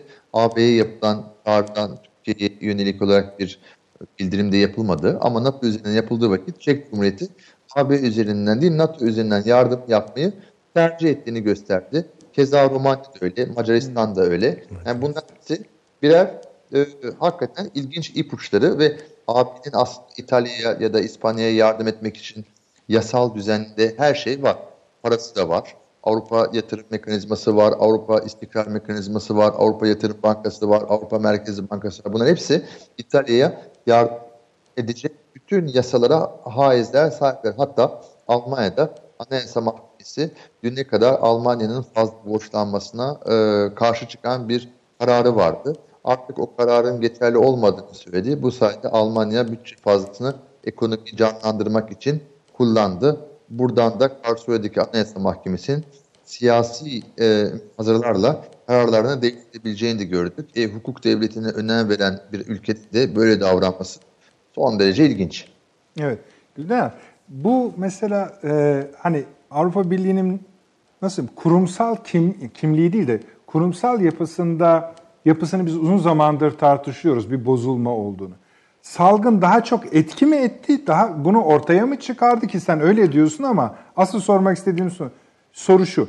Bir sonuç mu var? Yani Avrupa Birliği'nin geleceğine ilişkin bir sonuç üretir mi bu? Ya bir sonuç üretir. Şöyle ki eğer önümüzdeki işte makul bir süre içerisinde 2-3 ay içerisinde AB liderleri 26 Mart'taki gibi eğer karar alamamaya devam ederler ise o zaman hakikaten Avrupa Birliği'nin sonunun başlangıcı olduğunu çok açık net bir şekilde söyleyebiliriz. Çünkü üye ülkeler arasında ortak payda kalmıyor. Ve Avrupa Birliği sadece düz, tek boyutlu bir ortak pazar, bir serbest ticaret anlaşması alanı, bir ortak pazarla sınırlı kalıyor. Evet. Ve, ve orada da o zaman insanların o pazarda kalmasına herkesin bir e, e, gerekçesi olmayabilir. Evet. Yani tabii çok önemli şeyler söylüyorsun. Ee, bir de hazır seni yakalamışken şunu soralım. Zaten bir parça ucundan açtım. Bu NATO'dan yardım isteme ya da NATO üzerinden yardım etme gibi ama şimdi NATO sonuçta yani bu ittifak sonuçta askeri bir ittifak. Ee, salgının bu askeri ittifaka etkisini gözlemleyebiliyor musun? Tabii gözlemleniyor. Mesela iki tane, üç tane etkisi var. Bir tanesi e, bazı tatbikatları e, askıya almak mecburiyetinde e, kaldılar. Çünkü o tatbikata katılacak yeterince asker bulunamıyor. Bunlardan bir sebebi o askerlerin kendi ülkelerinde ulusal düzeyde sivil savunmaya yardımcı olmalarından olmaları için bir sıkıntı yaşanıyor. Bir de askerlerin de e, bu e, hastalığa, bu virüse yakalanmasından kaynaklanıyor. Birinci sorun o hakikaten. İkinci sorun da e, bu fırsattan istifade Rusya örneğin Baltik'teki uçuşlarını hani NATO'ya göre yasa dışı uçuşlarını 3 katına çıkarttı. Kuzey filosunu, sağ e, filosunu ondan sonra İngiltere açıklarına e, birkaç kez gönderdi. E, ona da müdahale etmek gerekiyor. E, bir de e, şu anda NATO'ya üye işte birçok ülke İspanya, Portekiz gibi, Romanya gibi, İtalya gibi ülkeler yardım e, talebinde bulunuyorlar. Bunların hepsine yetişme imkanı yok. Bir de şu da ortaya çıktı ki e, askeri açıdan NATO'ya e, hiçbir üye ülke yalan söylemiyor. Ne, nasıl yalan söylemiyor? Çünkü askeri hazırlık ve durumlarıyla ilgili olarak NATO'nun kendi denetleme mekanizması var. Bütün üye ülkeleri iki yılda bir oturup denetliyor. Hı hı. Ne kadarı tank, top, tüfek ve bunların ne kadarı işliyor, işlemiyor hepsini gör, görüyor.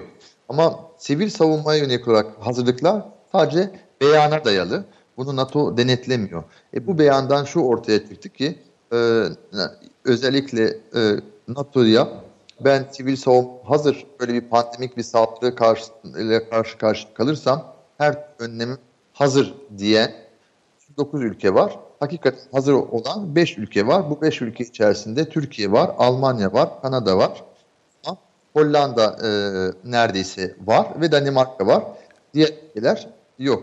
Üstelik, üstelik Amerika Birleşik Devletleri de yapmış olduğu beyanın arkasının olmadığı ortaya çıktı. Peki. Gülden çok teşekkür ediyorum. Hakikaten e, hem yeni şey söyle, yeni şeyler söyledin, hem ilginç şeyler söyledin. E, bir de şu bile önemli. Hani Avrupa Birliği'nin geleceğine ilişkin neredeyse tarih verecek gibi oldun. Tam da yani onu yapmayı yapmak istemeyiz ama e, Tabii. ama iş oraya da gidiyor. Doğrusunu söylüyorsun. İş oraya da iş oraya da gidiyor. Eğer önümüzdeki makul süre 3-4 ay içerisinde liderler bu sorunu giderecek bir formül, çözüm bulmazlar ise ama pragmatik bir çözüm ama dogmatik bir çözüm. Hı hı. Bu hakiki anlamda çözülmeye yönelik olarak ciddi bir e, sonun başlangıcı bir milat oluşturabilir yani. Peki. Çok çok teşekkür ediyorum. İyi Eksik yayınlar dilerim. İyi yayınlar. Ben çok, çok teşekkür ederim. Sağ olasın. Sayın Hocam Avrupa Birliği kısmına e, biraz bakın isterseniz. Ne dersiniz bu söylenenlerin? Hani bunlar bizim yeni nasıl söyleyelim? Yani bizim kulağımıza bile yeni gelmesinin sebebi belki şu. Biz bunu çok konuştuk bunları. Boyutlu olarak da çok konuştuk. Ama demek ki bu salgın bunu hani hasta yatağındakini biraz kan kusturuyor. Öyle gözükmek lazım. E, Valla bir şey söyleyeyim salgını e, bir katalizör olarak düşünelim. Biliyorsunuz katalizör hızlandırıcı, hızlandırıcı bir etki olarak düşünülür. E, yoksa sebep değildir. Bunu söyleyelim. Yani bu olmasa da Avrupa Birliği'nde yolun sonuna zaten gelindi. Yani Avrupa Birliği'nin kendini yeniden üretmesi dışarıdan alacağı oksijene bağlıydı. Bu oksijen Atlantik Ticaret Anlaşması'ydı. Yani Amerika Birleşik Devletleri ile e, Avrupa'nın e, ekonomik olarak bir eklemlenme süreci. Bunun için hazırlandı. O proje çöpe gider gitmez ki boşuna gitmedi tabii o da. E, Avrupa Birliği'nin zaten oksijen kaynakları sınırlı. Bunu, bunu görelim. E, benim aklıma şu geliyor. Yani bununla ilgili biraz e, ne bileyim hep dilimin ucuna gelen bir şey var. Onu söyleyivereyim de onun üzerine konuşalım. Belki ama öyle söylediniz ki söyleyeyim de rahatlayayım da. Evet söyleyeyim de rahatlayayım. Peki. Şimdi bu e, 1970'lerde Sovyetlerin çökeceğini söylüyordu değil mi merhum Türkeş? 970'ler. 970'lerde söylüyordu. Yani bir gün çökecek diyordu. Ya bunu niye söylüyordu? Nereden temel? Niyet miydi? E, Bir analiz mi vardı? Onu ben bilemem ama söylüyordu bunu. Onun gibi söyleyenler vardı. İşte muhafazakarlar, sağcılar e, genel manada bunu söylüyorlardı.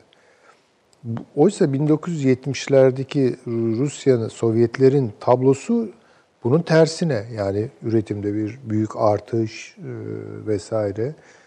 E, yani olur mu ya? Nereden çıkarıyorsunuz? Yani Sovyetler çöker mi Allah aşkına dendi.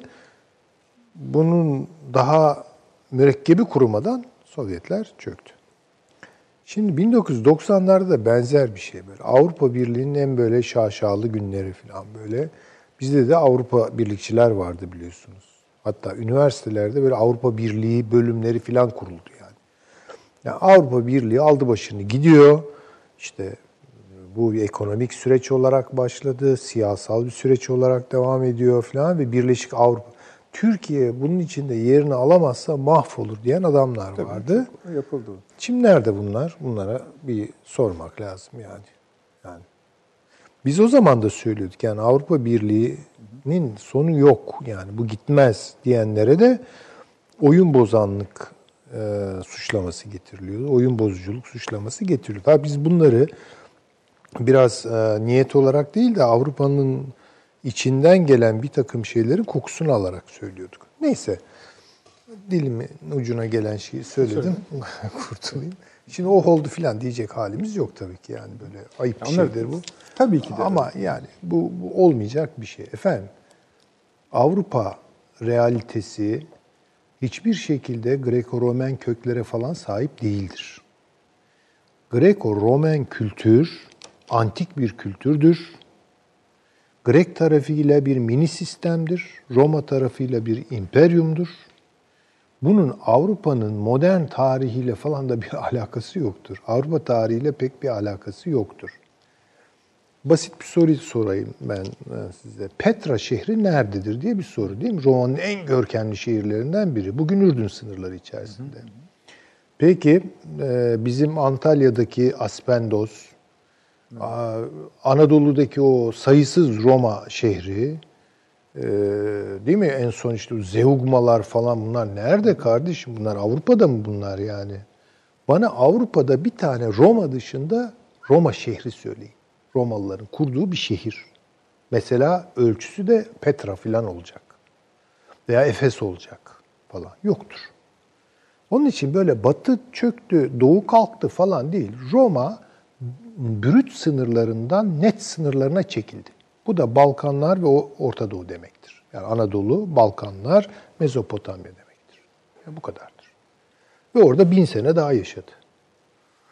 Şimdi demek istediğim bu Roma'nın çöküşüyle birlikte bir karanlık çağ ilan ederler. Bin sene. Ya bin seneyi aklımıza, hafsalamıza sokabiliyor muyuz Allah aşkına? Bin sene ne demektir? Bin sene mesela 30'a bölerseniz değil mi? Aşağı yukarı e, 30 kuşak falan demektir yani. 30 kuşak belki daha bile fazla bilemiyorum. Ee, bu kadar kuşağın pratik olarak yaşadığı bir şeyin birikimini siz Mesela bin senenin birikimini siz 200 senede atabilir misiniz üzerinizden? Tereddütlerim var yani. Bu kadar basit değildir. Avrupa'yı gerçekten var eden süreç feodalitedir. Feodalitenin ne Roma ile alakası vardır ne Greklerle alakası vardır. Feodalite bambaşka bir üretim tarzıdır, bambaşka bir duyuştur, bambaşka bir düşünüştür. Ha, hiçbir bir şey sızmamıştır antik dünyadan oralara. E sızmıştır tabii ki ama karakterize etmez onu. Feodalite çok başka bir formasyon. Bunu, bunu görelim. Başat özelliği yerelliktir, yerel kıskançlıktır. Yerel çıkardır. Şimdi benim gördüğüm modern Avrupa işte kendine bir geçmiş ihdas etti. Hayali bir geçmiş. Greco-Romen dünya diye buna sahip çıktı. O bin yılı attı. Nasıl atılıyor tarihten bin sene? Gördünüz mü siz bunun bir örneği? Yani bin senesini harcayan bir tarih nasıl bir tarihtir ya? Tarih dedin zaten kaç bin senedir yani. Değil mi? Şimdi yani müesses tarihi kastediyorum tabii ki. Şimdi e, bunu aşmak istediler. Bir kere ulus devleti inşa ederek. Bu Avrupa için lükstür.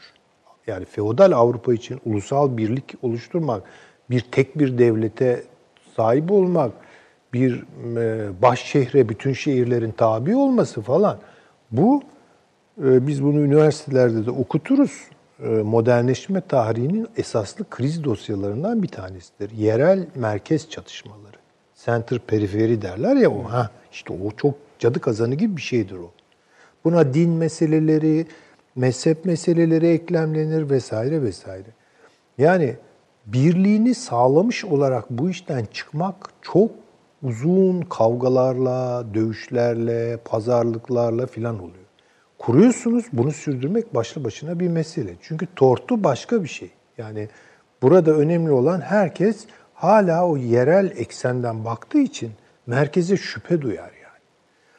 Ve devlet kritiğinin de eleştirilerinin esaslı bir stoğu bu yerellik hissiyatında ve duyuşlarında gizlidir.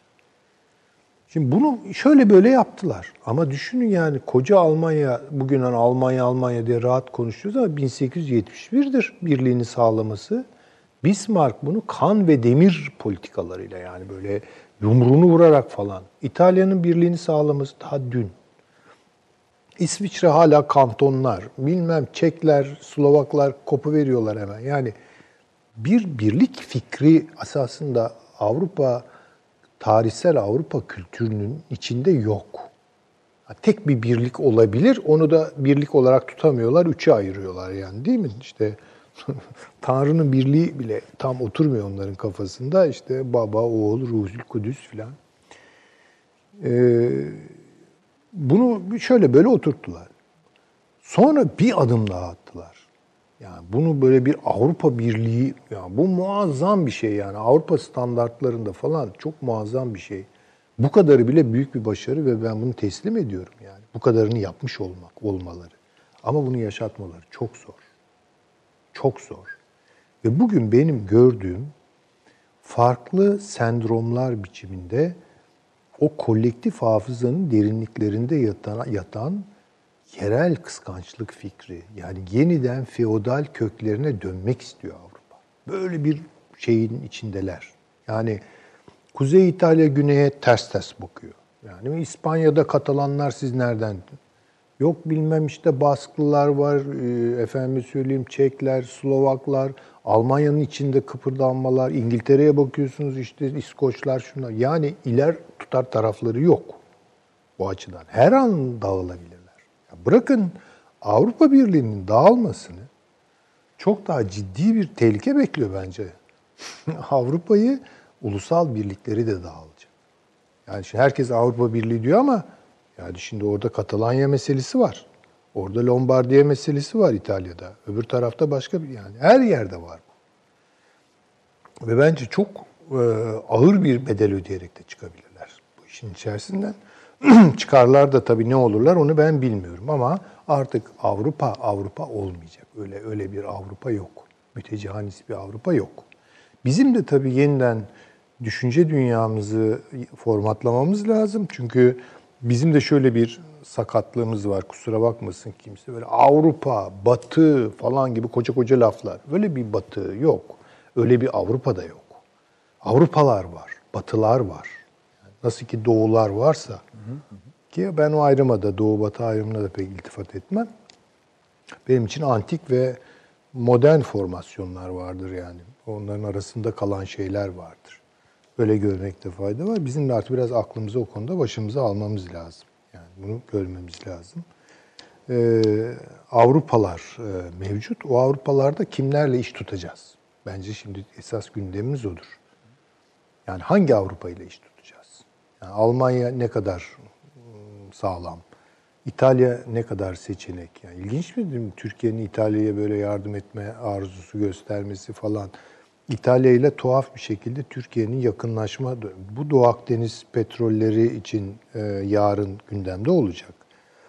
Yani bunlara biraz bakmamız gerekiyor. E, böyle birlikleri fetişleştirmemek. Bir de biz şöyle yapıyoruz. Onlar madem böyle bir birlik, biz niye böyle bir birlik kuramıyoruz falan diye olmayacak işlere imza atıyoruz.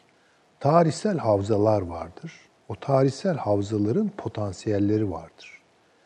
Yani böyle İbn Haldun'un söylediği coğrafya kaderdir deyip işin içinden çıkılmaz. O kaderin nerede başlayıp nerede bittiğini araştırmak lazım. Türkiye'nin kaderi nerede başlıyor ve nerelere kadar gidiyor. Yoksa böyle hoppadanak coğrafya tarifi, pasta tarifi gibi olmuyor yani. Bunlara da bizim dikkat etmemiz gerekiyor. Peki bakalım Avni Bey bu konularda ne düşünüyor? Avni abi. buraya kadar Evet. Uzun uzun Avrupa Birliği konuşuldu. Buyurun. Hocamla en keyifli sohbetler zaten bu çerçevede. Sağ olun üstadım. Biz Aynı- zevk alıyoruz sizden. Evet, Çok şey aynı öğreniyoruz.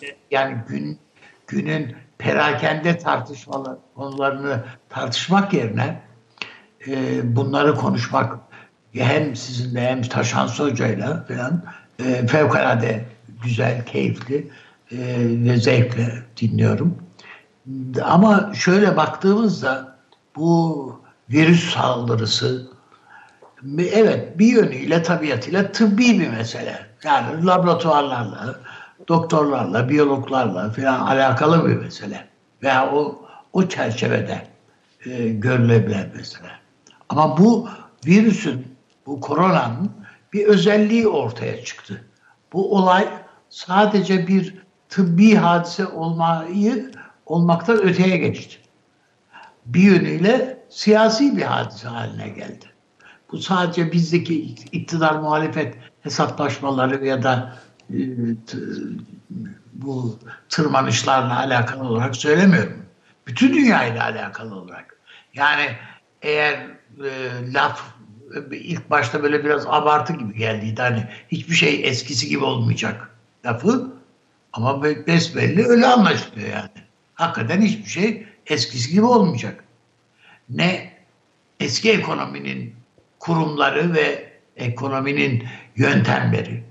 E şimdi sosyal devlet diye bir kavram. Hocam onu daha rahat e, şey yapabilir bize, anlatabilir.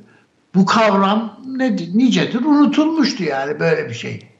Devletin ekonomiye müdahalesi veyahut da tekrardan işte o hani karma ekonomi falan diyorduk ya biz e, bizim gençliğimizde falan. Bu, bu tür şeyler e, son derece garip geliyordu bize. E şimdi bu e, sosyal devlet kavramı bir kez daha çok güçlü olarak öne çıktı. Yani esasında e, Türkiye'de kendisini sol, solda ifade eden veya e, iddia eden partilerin bu noktada düşünce üretmeye kafa yormaları icap eder de bakmış, bakmayın siz işte sokağa çıkma yasağıydı yok bilmem neydi filan yani bu tür şeylere çok fazla dal, dalıyorlar. O daha böyle kestirme yollar arıyor herkes yani e, kısa zamanda acaba ne yaparız filan havasındalar. Oysa bütün dünyada siyasetin de yöntemleri, şekli, e, hatta e, lider anlayışları, öncü, öncüler filan bütün bunlar değişiyor. Yani siyasetçi tipi de alt üst olacak belki. Şu anda bana göre mesela dünyada sıkıntıların en önemli sebeplerinden bir tanesi öncülük edecek bir liderin e, Batı dünyasında yani diyelim ki Amerika'da, Almanya'da, İngiltere'de falan böyle bir liderin yokluğu. Yani evet yeni bir düzen kurulacak ama Trump'a göre mi kurulacak bu? Veya e, İngiltere tablosuna göre mi? Yani düne kadar acaba sürü bağışıklığından bir, bu işlerde bir kurtulsak diye bakan bir anlayıştan mı çıkacak liderlik? Ya da Merkel yani Merkel tamam yani bir e, e, kendi ülkesi için bir liderlik yaptı ama dikkat ederseniz Merkel'in bütün Avrupa Birliği'ne zerre kadar bir faydası yok. Sadece yani e, kendisine bulaşmaması için bu işin yani e, buna uğraşıyor. Fransa'nın kimseye hayrı yok. Kimsenin de Fransa'dan bir şey beklediği yok filan. E, bu insanlara, bu tablolara baktığınızda geleceği kiminle inşa edecek dünya? İslam dünyasına bakıyorsunuz perperişan vaziyette. Çin'in e, önümüzdeki dönemde yeni dünyanın siyasetinin inşasında Çin'in bir öncülük yapacağını kim bekleyebilir ki? Çin'in böyle bir kurucu olma gibi bir vizyon taşıması ümidini herhalde e, sakla şey yapabilir miyiz yani besleyebilir miyiz ki? Çin'in tarihinde yok böyle bir şey. Yani bakıldığı vakit o yüzden önümüzdeki dönem ekonomi açısından, siyaset açısından tabii elbette hatta daha ötesi işte belki de bu tarım politikaları, çevre politikaları bütün bunlar açısından bir alt üst oluş. Bir e, yeniden bir e, dağılalım, yeniden dizilelim e, tablosunun içerisine doğru gidiyoruz. Biz Türkiye olarak da yani bunun arasında bu hengamenin içerisinde kendimizi yeniden inşa etmeliyiz. Bunun yöntemlerini, bunun e, parametrelerini filan tekrardan bulmalıyız.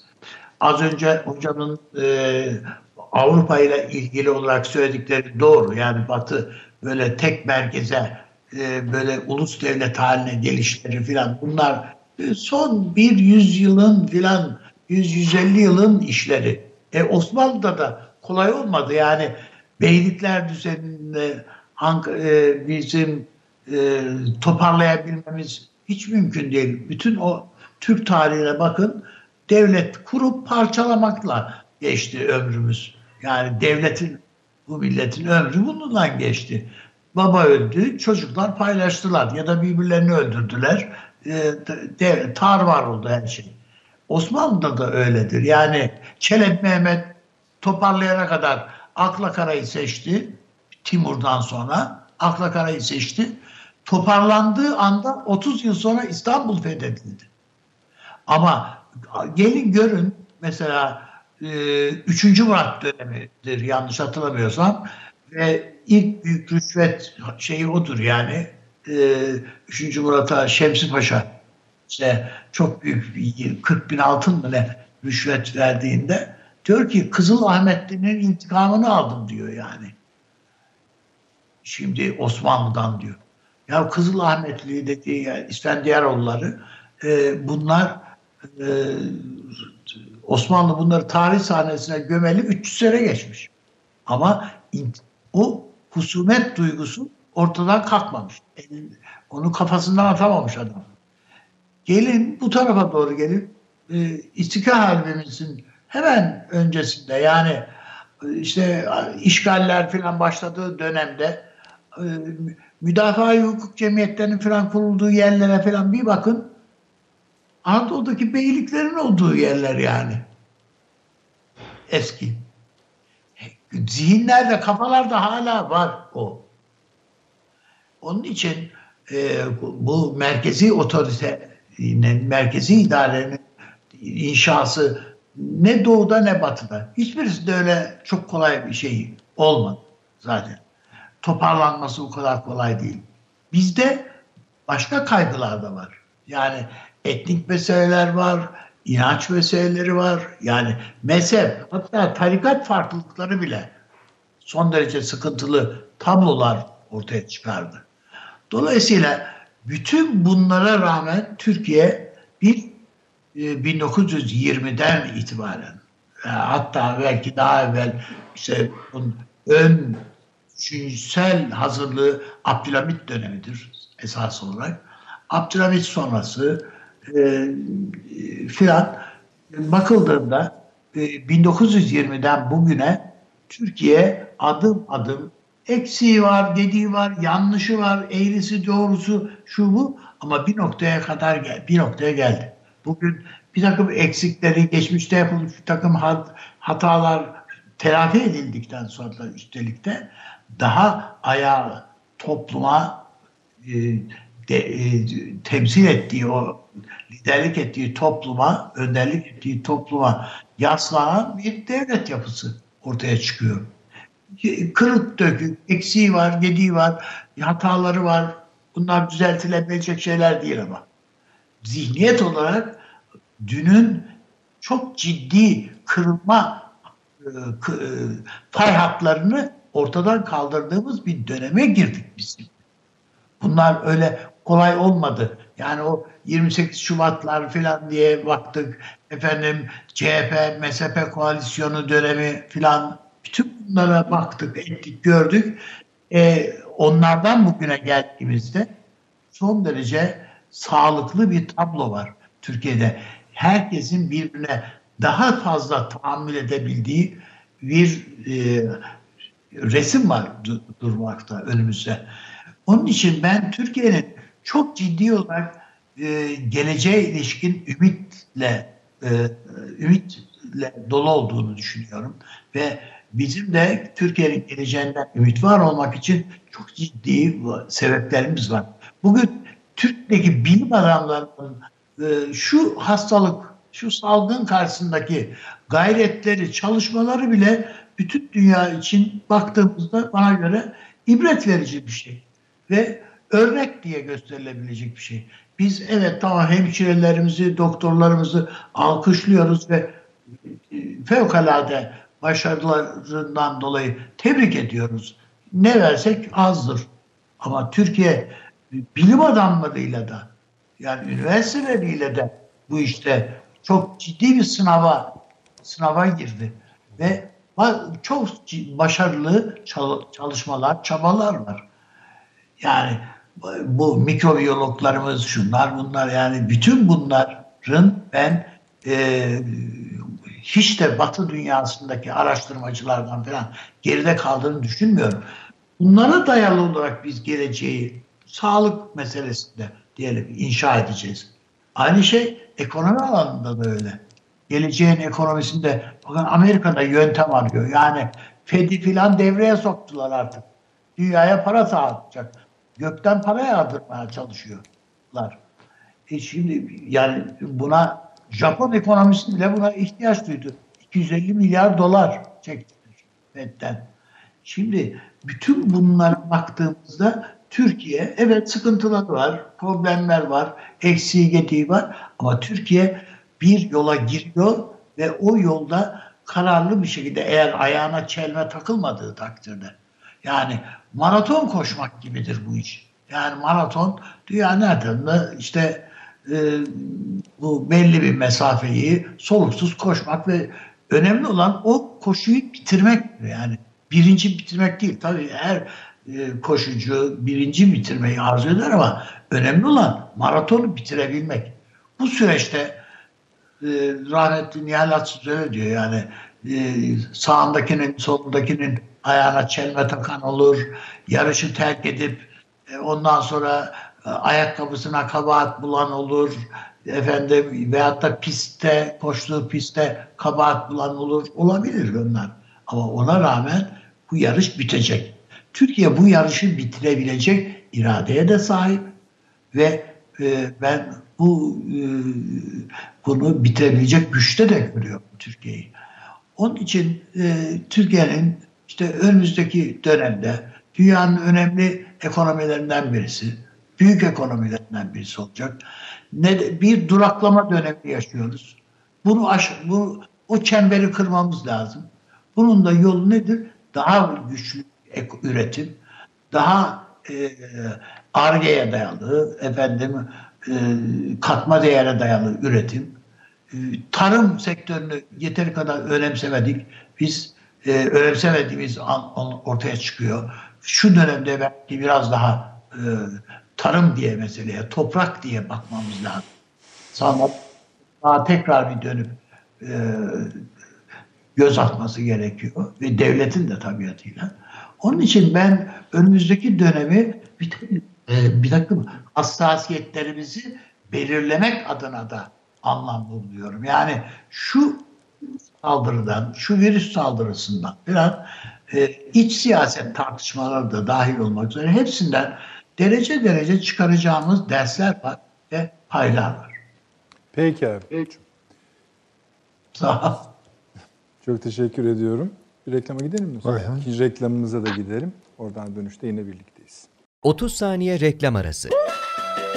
Birinci sınıf bir kültürün, birinci sınıf bir düşüncenin, birinci sınıf bir duyarlılığın dergisi Cins, hem edebiyat dünyamızın önde gelen isimlerini hem de yeni kalemleri ağırlıyor.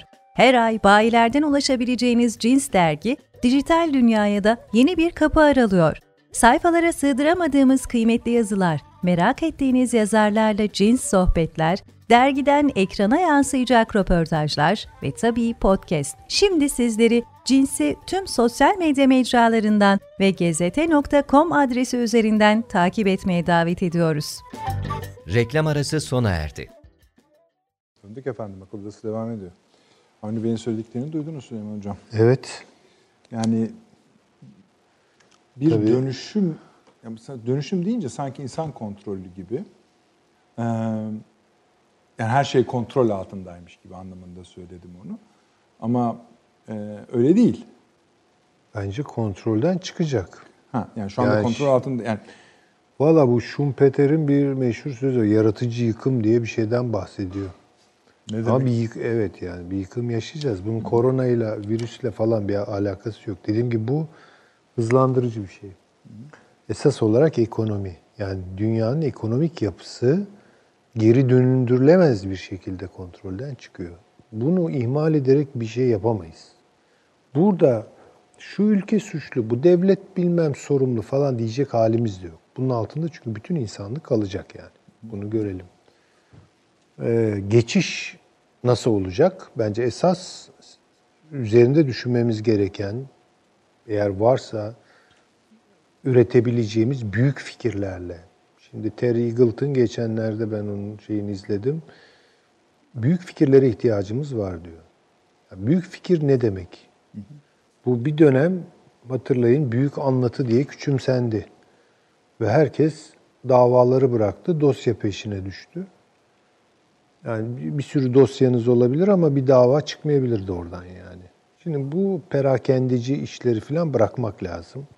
Hakikaten insan, tabiat eee, ve eee, üretim arasında yeni ilişkiler kurmayı gerektiren yeni bir tasavvur, yeni bir bakış gerekiyor. Bunun için de büyük düşünmeye ihtiyacımız var. Büyük fikirlere ihtiyacımız var. Öyle lalet sızlanarak, şikayet ederek, tepki göstererek falan halledebileceğimiz bir şey değil bu. Ee, bu konuda bir hazırlık var mı derseniz, vallahi bu konuda bir hazırlık da maalesef yok. Yani maalesef yok. Yani vaziyet edemiyoruz. Bir sürecin içindeyiz. Aşağı yukarı görüyor herkes gidişatın nereye doğru olduğunu. Bunun katastrofik bir şey olduğunu, bir felaketli bir şey olduğunu görüyor ama yani böyle çözüm diye söylenen şeylere bak. Tespitler açısından problem yok.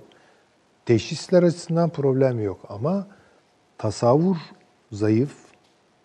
Vaziyet edemiyoruz yani. Peki ne olacak? Neresinden tutacağız? Neresine e, sahip çıkacağız bu işlerin? Bu çok kötü bir şey. İnsanlığın burada büyük eksikliği var. Çünkü maalesef bu kapitalizmin ileri aşamalarında insanlara vaaz edilen şey kritik düşünceden uzak dur. Boş ver kritik düşünceyi. Ha, tepkilerin varsa onu dile getir. Tepki dile getirmek kritik yapmak anlamına gelmez. Kritik çok başka bir şey işte. Eagleton'un üzerinde durduğu şey de bu. Terry Eagleton'un. Yani kritik düşünceyi kaybettik. Üniversitelerde kaybettik kritik düşünceyi ki merkezleriydi yani. Herkese şu öğretildi yani yani bir an evvel nasıl olur da hangi usta fırsatçı e, şeylerle günlük e, e, diyelim ki taktiklerle en fazlasını elde edersin. Başarı diye soyut bir şey kondu önümüze. Yani başarmak, başarılı olmak falan. İyi de bu neye göre ölçülüyor? Bu konuda yani söylenen şeylere bakıyorsunuz çok kötü. rol modelleri bozuldu. Bakın bu çok kötü bir şey. Yani ne bileyim işte bir fizikçinin kafasında işte bir Einstein ideal tipi vardı. Ne bileyim bir hukukçunun gözünde işte bir meşhur kamu hukukçusunun şeyi vardı. E, ideal tip olarak falan. Böyle bir şeyler yok artık yani. Bunlar kaybedildi. Edebiyatta kaybedildi, kültürde kaybedildi, üniversitelerde. Kritik düşünce olmayınca büyük fikir doğmuyor. Şimdi bakın bu hani bizim televizyonlarda filan işte o itiş kakış programları var ya birbirine bağırıp duruyorlar. Şimdi burada eleştiriler yapılmıyor. Eleştiri falan değil onlar. Onlar hınç alma, kavga etme. Yani onlar olur. Onlar ayrı şeyler. Buradan bir fikir doğmaz. Bir fikir doğurmak lazım. Yani büyük fikirlerle düşünmemiz lazım yeniden. Büyük düşünmemiz lazım çünkü problem büyük. Problem büyük. Ama şimdi bakın şu ekonomik gidişat filan işte bu salgın falan. Şimdi iktisatçılar ne diye bakıyorum? Ne diyorlar diye bakıyorum. İnanın işler acısı. Koca koca üniversitelerde koca koca hocalar işte gidin IMF'den borç bulun, para basın falan gibi böyle abuk subuk şeyler söylüyorlar. Yani bu ekonomiyi kurtaracak bir vizyon değil bu. Zaten bu ekonomi çökecek yani amacımız onu kurtarmak falan da değil. Ama onun yerine ne alacak meselesi. Çünkü geçiş çok nazik. Burada tık yok. Yani bu sadece Türkiye için değil, yani dünyada tık yok. Ya ben böyle hatırı sayılır insanları kendi iyi kötü takip etmeye çalışıyorum. Ne diyorlar yani? Analizlerinden çok şey öğreniyorum. Tespitlerinden, teşhislerinden çok şey öğreniyorum. E ne yapalım sorusuna komik komik şeyler söylüyorlar. Zavallı zavallı şeyler söylüyorlar. Hala küçük düşünüyorlar yani. yani büyük kavrayışlar üzerine küçük fikirler ileri sürüyorlar. E bu olmaz ki. Kavrayışlarına diyeceğim yok yani. Çok kavrayışlı adamlar var hala. Ama ne diyorlar? Sonuç işte, ne bileyim yani Yani isim kavrayış, zikret yani iyi kavrayış dediğiniz şey esasında durumu en net tahlil etme hali. tahlil etme. Tahlil Ama- eksiğimiz yok. yani masa kırık. Evet ne yapalım? Tabii işte orada e, nutukları e, tutuluyor. Ya bir şey söylemiyorlar. Halbuki bu 19. yüzyılda çok söyleniyordu. Yani 19. yüzyılda herkesin cebinde bir fikir vardı, büyük bir fikir vardı. Ama yani koca işte mesela manifestolar, şey koca koca fikirler bir tane manifestoya indirgeniyordu ve herkesin cebine de girebiliyordu. Şimdi bakıyorsunuz öyle bir şey yok. Hiç öyle bir şey yok. Onun için endişeliyim ben. Yani onun için endişeliyim. Çok ileri gibi konuşan insanlar, fütürologlar falan işte gelecekte şu olacak, bu olacak falan diye bunları speküle ediyorlar. Böyle insanlar da onları seyrediyor. Ürktüğüm taraf durumumuza vaziyet edemeyeceksek eğer durumumuzun nesnesi oluruz. Yani durumumuza hakim olamayız. Durumumuz bize hakim olur. Bu da bence insanlığın büyük davalarıyla alakalı. Orada kaybetmiş oluruz. Kimse onları düşünmüyor galiba şu aralar. Düşünmüyor. Evet. Tabii der. Avni Bey? Valla dediğim gibi yani hocamı dinlemek keyifli. Ya eksik Tabii. olmayın.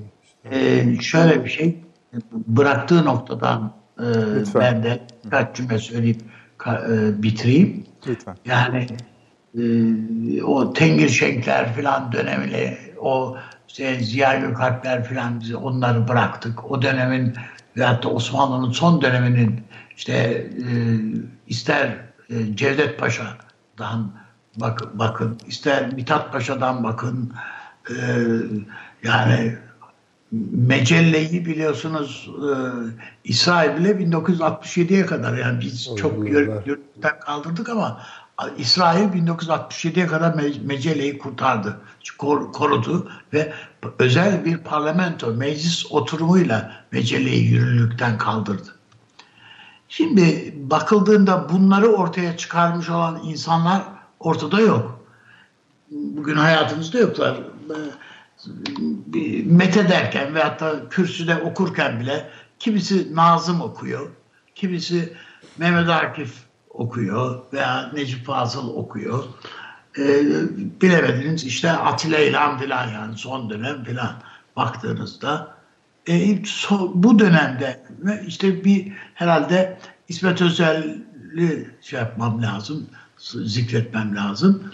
E, vardır yani bundan ibaret değildir tabiatıyla vardır birkaç daha, daha. ama e, az önce e, hocam söylerken aklıma eskiden işte Osmanlı'da son döneminde kahtı rical diye Tabii. ifade edilmiş. Devlet adamı yokluğu meselesi. E, sadece devlet adamı yokluğundan kaynaklanmıyor. Yani e, düşünce adamı da yok. Osmanlı'nın biz mesela baktığımızda çok partili hayata işte 1946'da geçtiğimizi filan söyleriz filan. E, baktığımızda e, oysa Osmanlı'nın son döneminde seçimlere e, herhalde 40 parti 40 tane filan yani içlerinde bir, birkaç tane de Komünist Partisi var hem de filan. Yani Osmanlı'da yok yok. Hepsi. Onun için yani bu, bu e, tartışmaların çok son derece cevval bir şekilde yapıldığı bir dönemi yaşadık. Aslında yani bir gök kuşağı gibi böyle hani ışık olmaz etrafta gece bakarsınız gökyüzünde her taraf ışıl ışıl yıldızlar. Böyle bir dönemi yaşamışız. Hem dünyada yani batı dünyasında da öyle yani Rusya'ya bir baktığınızda işte o Tolstoy'lara, şunlara, bunlara falan baktığınızda bir e, veya işte e, Fransız yazarlara, aydınlara bir bakın yani. Bunların hepsi sanki böyle bir gökte bir yıldız yağmuru gibi dururlar. Sonra şimdi bunların hepsi gitti. Bir anda yani kökü kazını verdi. Neden? Ya bu kaç para eder ki falan diye. İş buna döndü. Ee, o yüzden bir yeniden işte ortaya sanat e, adına, kültür adına, düşünce, siyaset, ekonomi adına, işte bilim adına her şeyi yeniden bir elden geçirip bir yönelişe ihtiyacımız var. Ee, yani bakıldığında yani büyük e, peygamberlere de baktığınızda onu nihayetinde Hazreti Muhammed'e de baktığınızda yani getirdiği en devrimci yani bir insan her şeyden önemlisi. O, o ana kadar inan, insanların, toplumun inandığı e, o putlar var, şunlar var. Gelip tek tek hepsini yıkırıp yıkıp gidiyor. Uyum sağladığını söylese veyahut da yumuşak davransa belki de hiç öyle tepki görmeyecekti yani gibi. Belki de değil mutlaka öyle tepki görmeyecekti. Ama o devrimcilik bugün o, o anlayışa, o zihniyete ihtiyaç var. Aynı şey e, Hazreti İsa'ya da baktığınızda yani e, Hristiyanlığı anlatırken işte bir yana yüzünü bir yanağına vuranı ve öbür yanağını uzat filan gibi böyle hiç İsa ile alakası filan da olmayan bir şey yani. Ayrıca doğru düz İncil'i okusanız da zaten bu böyle bir şey olmadığını da görüyoruz orada. Şimdi bakıldığında onun için bütün bunları yeniden okumamız gereken bir dönem. Bize sorarsanız Budizm ne kadar böyle munis, yumuşak, efendim insancıl, böyle işte e, yoga yaptak filan filan diye baktığımız. E bütün bu Budistler e, Güney Asya'da e, insan kesiyorlar. Myanmar'da yaşadık bunların hepsini. Ya nasıl bir Budizm bu? Ben bütün bunların içerisinden biz yine üretme kabiliyeti olan, dünyada üretme kabiliyeti olan bir toplumuz. Düşünce üretimi. Bak, bakmayın yani en basit halk müziği, şey, halk ozanı, aşıklarımız falan bunlardan neler çıkabilir? bir Yunus'un batıda karşılığı kaç tane var? Onu düşünmemiz lazım bizim. Bir Mevlana hala Amerika'da filan en çok satanlar listesinde. Ama biz bilmiyoruz ki. Nesimi'yi yeni okuyor. Yani bizde okumazlar bile yani. Neden? İşte adam biraz kafir filan diye biliyor filan. Ya biz kendi değerlerimizi zaten okuyan, okumayan, işte ne bileyim işte e, onun ötesinde e, işte o mutezile akımını çok, çok fazla eşelememiş filan filan bir olarak günlere geldik. Bunlara, bunlardan bize yeni bir şeyler ortaya çıkarmak imkansız mı? Bunlardan hiçbir şey, bunlar tortu veya posadır, kaldır atalım mı? Bir şey söylenebilir mi yani? Onun için ben bütün bunları işte okullarımızın müfredatı da dahil yani bütün İngiltere'de e, ilkokuldan itibaren Shakespeare okutuyorlar. Shakespeare de ya ilkokul çocuğu ne anlar? Ama Hamlet'i e, ilkokul çocuğunun anlayışına, onun kapasitesine göre çizgi şey gibi, çizgi hikaye gibi adamlar e, ona göre söylüyor. Ortaokulda veya lisede ona göre yorumluyor tekrardan. Ama Hamlet'i veya Shakespeare unutturmuyor. Bizde Şeyh Galip'i kaç kişi biliyor? Hangi çocuğumuz bilir bizim yani Navi'yi, Nedim'i, efendim Fuzuli'yi kaç kişi bilir? Yani Fra De Gaulle Türkiye'ye geldiydi. Galatasaray Lisesi'ni ziyaret etti. İşte ilk e, yani işte Fransız okulu yani diye ve orada bir sözü var. Fuzuli'yi yetiştirmiş bir milletin çocuklarını tanımaktan bahtiyarım diyor. Bizim ço- onu söylediği çocuklar Fuzuli'yi falan okumamışlar. Bilmiyoruz. Yani bizim oysa bunları tekrardan bir keşfedip e, bir derinlere biraz daha bakmamız, e, araştırmamız, öğrenmemiz lazım. Peki. Kendimize bakmak aslında bu. Peki. Abi çok teşekkür Teşekkürler. ederim. Sağ olasın. Süleyman Hocam size de çok teşekkür ediyorum. Ee, biraz böyle oluyor. Yapalım? Haftaya Perşembe de biraz daha geniş bir kadro çıkarmaya çalışacağız seyircilerimizin huzuruna. Ama e, salgının kendisiyle uğraşıyoruz. Hep tekrarlıyoruz. Bu yan konular diyebileceğimiz, yan demek bile garip oluyor esasında. Onu Tekrar- kuşatan meseleler. Evet, bunu kuşatan meseleler. Kimileri pekiştiriyor, kimileri de yani tökezletiyor. Yani karşı çıkan öyle söylemek lazım. Onları toptan ele almamızda büyük fayda var Tabii tabii. tekrar tekrar işte yani gelip sıkıştığımız nokta şu hale geliyor sonunda. Bu konuları konuşalım, edelim diyorsunuz. Etrafınıza bakıyorsunuz bir şey yok.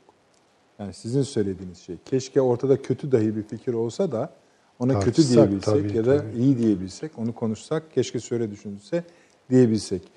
Dünya böyle kuruluyor artık. Bunu anlamamız gerekiyor. Çünkü başka bir zaman bu zaman. Evet. O durumdayız. Efendim, sizlere de çok teşekkür ediyoruz. Ee, arkadaşlar karşıda bir buçukta mı, ikide mi? Sabaha karşı. Bir, evet 01.30'da tekrarımız var. Yarın YouTube'da olacaktır ilerleyen saatlerde. Perşembe günü saat 21'de de inşallah yeniden huzurlarınızda olacağız. Teşekkür ediyoruz. İyi geceler. dileriz.